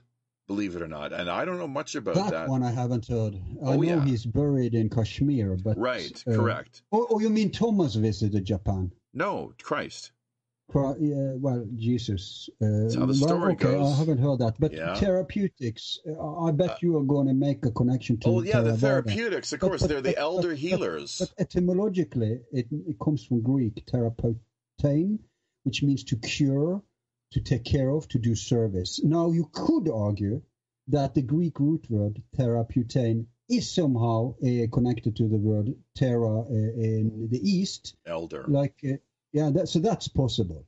But I take another approach to this than what you do because you tend to think everything comes from Buddhism. I have no, I, no, no, no, I don't. I'm looking at the time frame and where where it arises. You know, the, yeah, but but here's the thing: what people things. miss is that Uh, if you look at all the ancient spiritual traditions, including those who are not very organized, like shamanism, you will find a similarity in essence, like the Mayans and Egyptians, almost identical.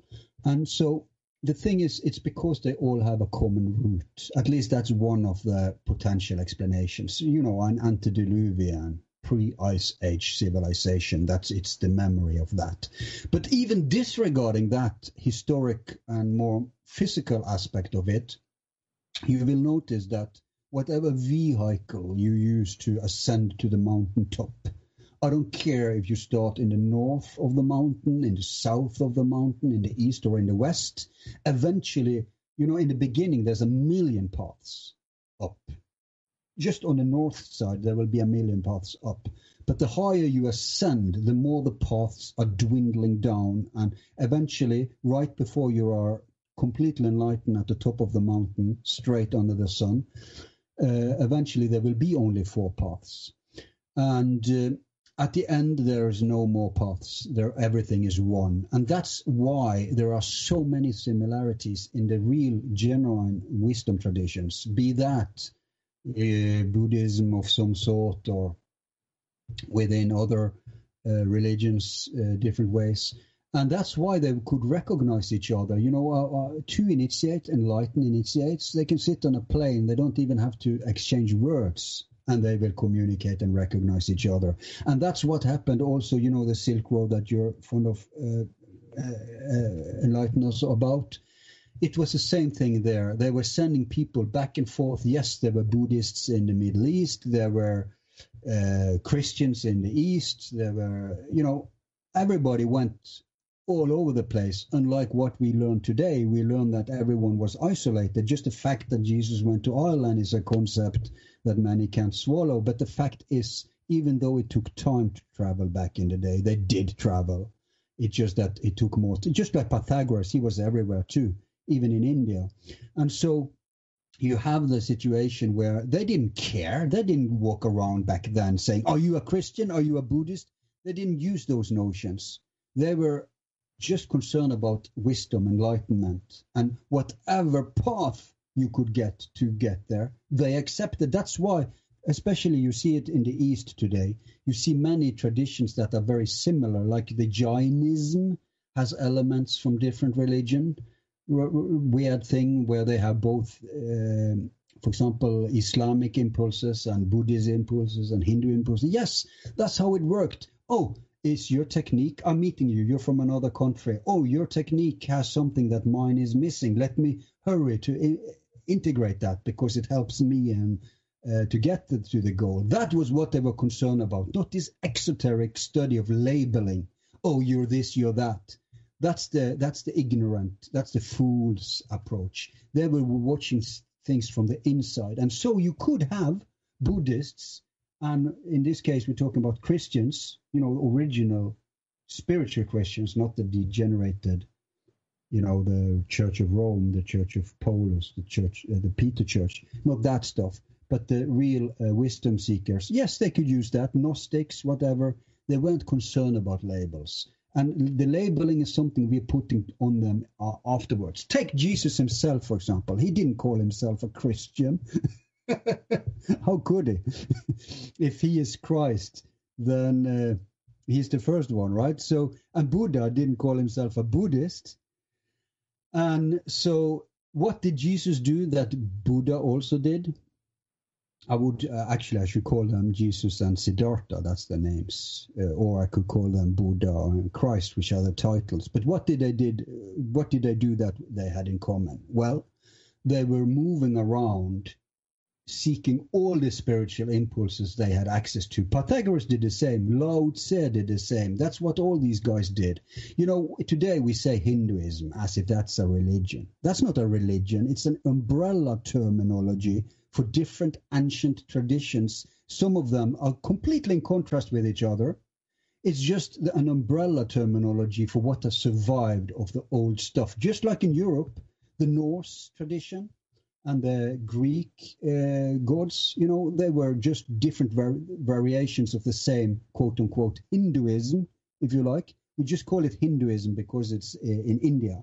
But it's the same thing. It's paganism. All of that is paganism.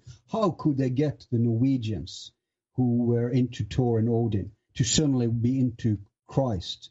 By the sword, as we've learned in school? No, that's wrong there is a book out there. Uh, I'm going to interview the author, but I recommend it for everyone. It's called The Serpent, um, Serpent King or Serpent Viking. He proves that the first Christians in Scandinavia were actually initiates of the Celtic Church and had nothing to do with this word. It was precisely because when the initiates from the Celtic initiates came here, and exchanged impulses with the locals, they saw it was the same goddamn thing. It was the same thing. And by then the Norse had degenerated so much. So it was very easy to get them on board into sacred geometry and uh, the Templars were very early on also up here. So, you know, I'm ramp, and raving, and I wish I had enough time to go into depths. But I'm just trying to make people understand what you learn in school is wrong on two levels. One, there's so much factual errors. And second, it's an error of understanding. They are looking at it exoterically, meaning from the outside in. They're looking at labels, they're looking at stuff that's invented in aftermath and which is really not getting the inner understanding of things.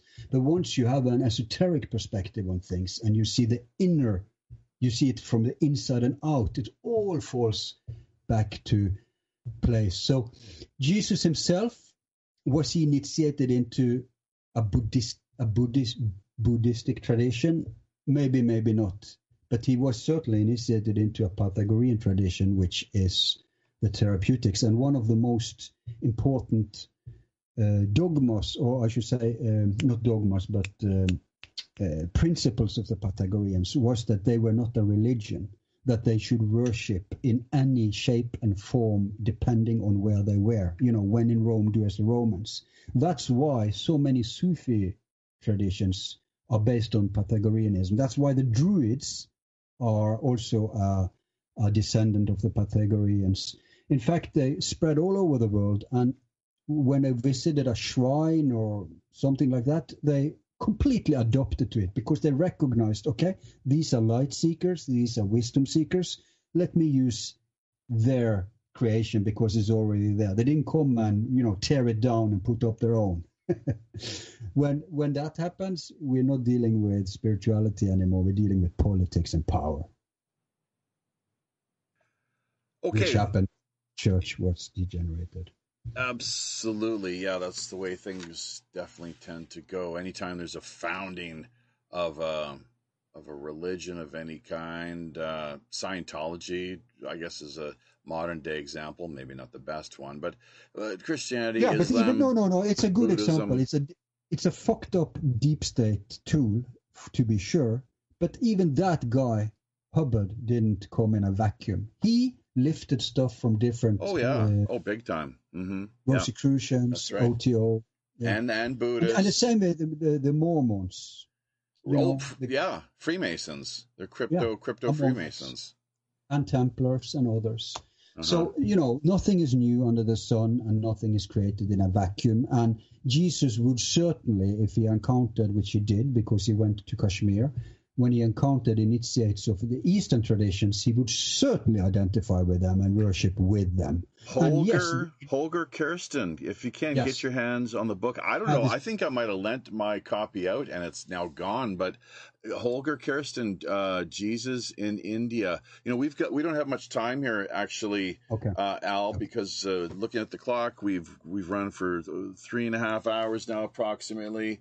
We're working on uh, unleashing the uh, the booty chest here, as it were, over on DLive. So that's uh, that's a, that's a good I've done thing. six hours. Three hours is nothing.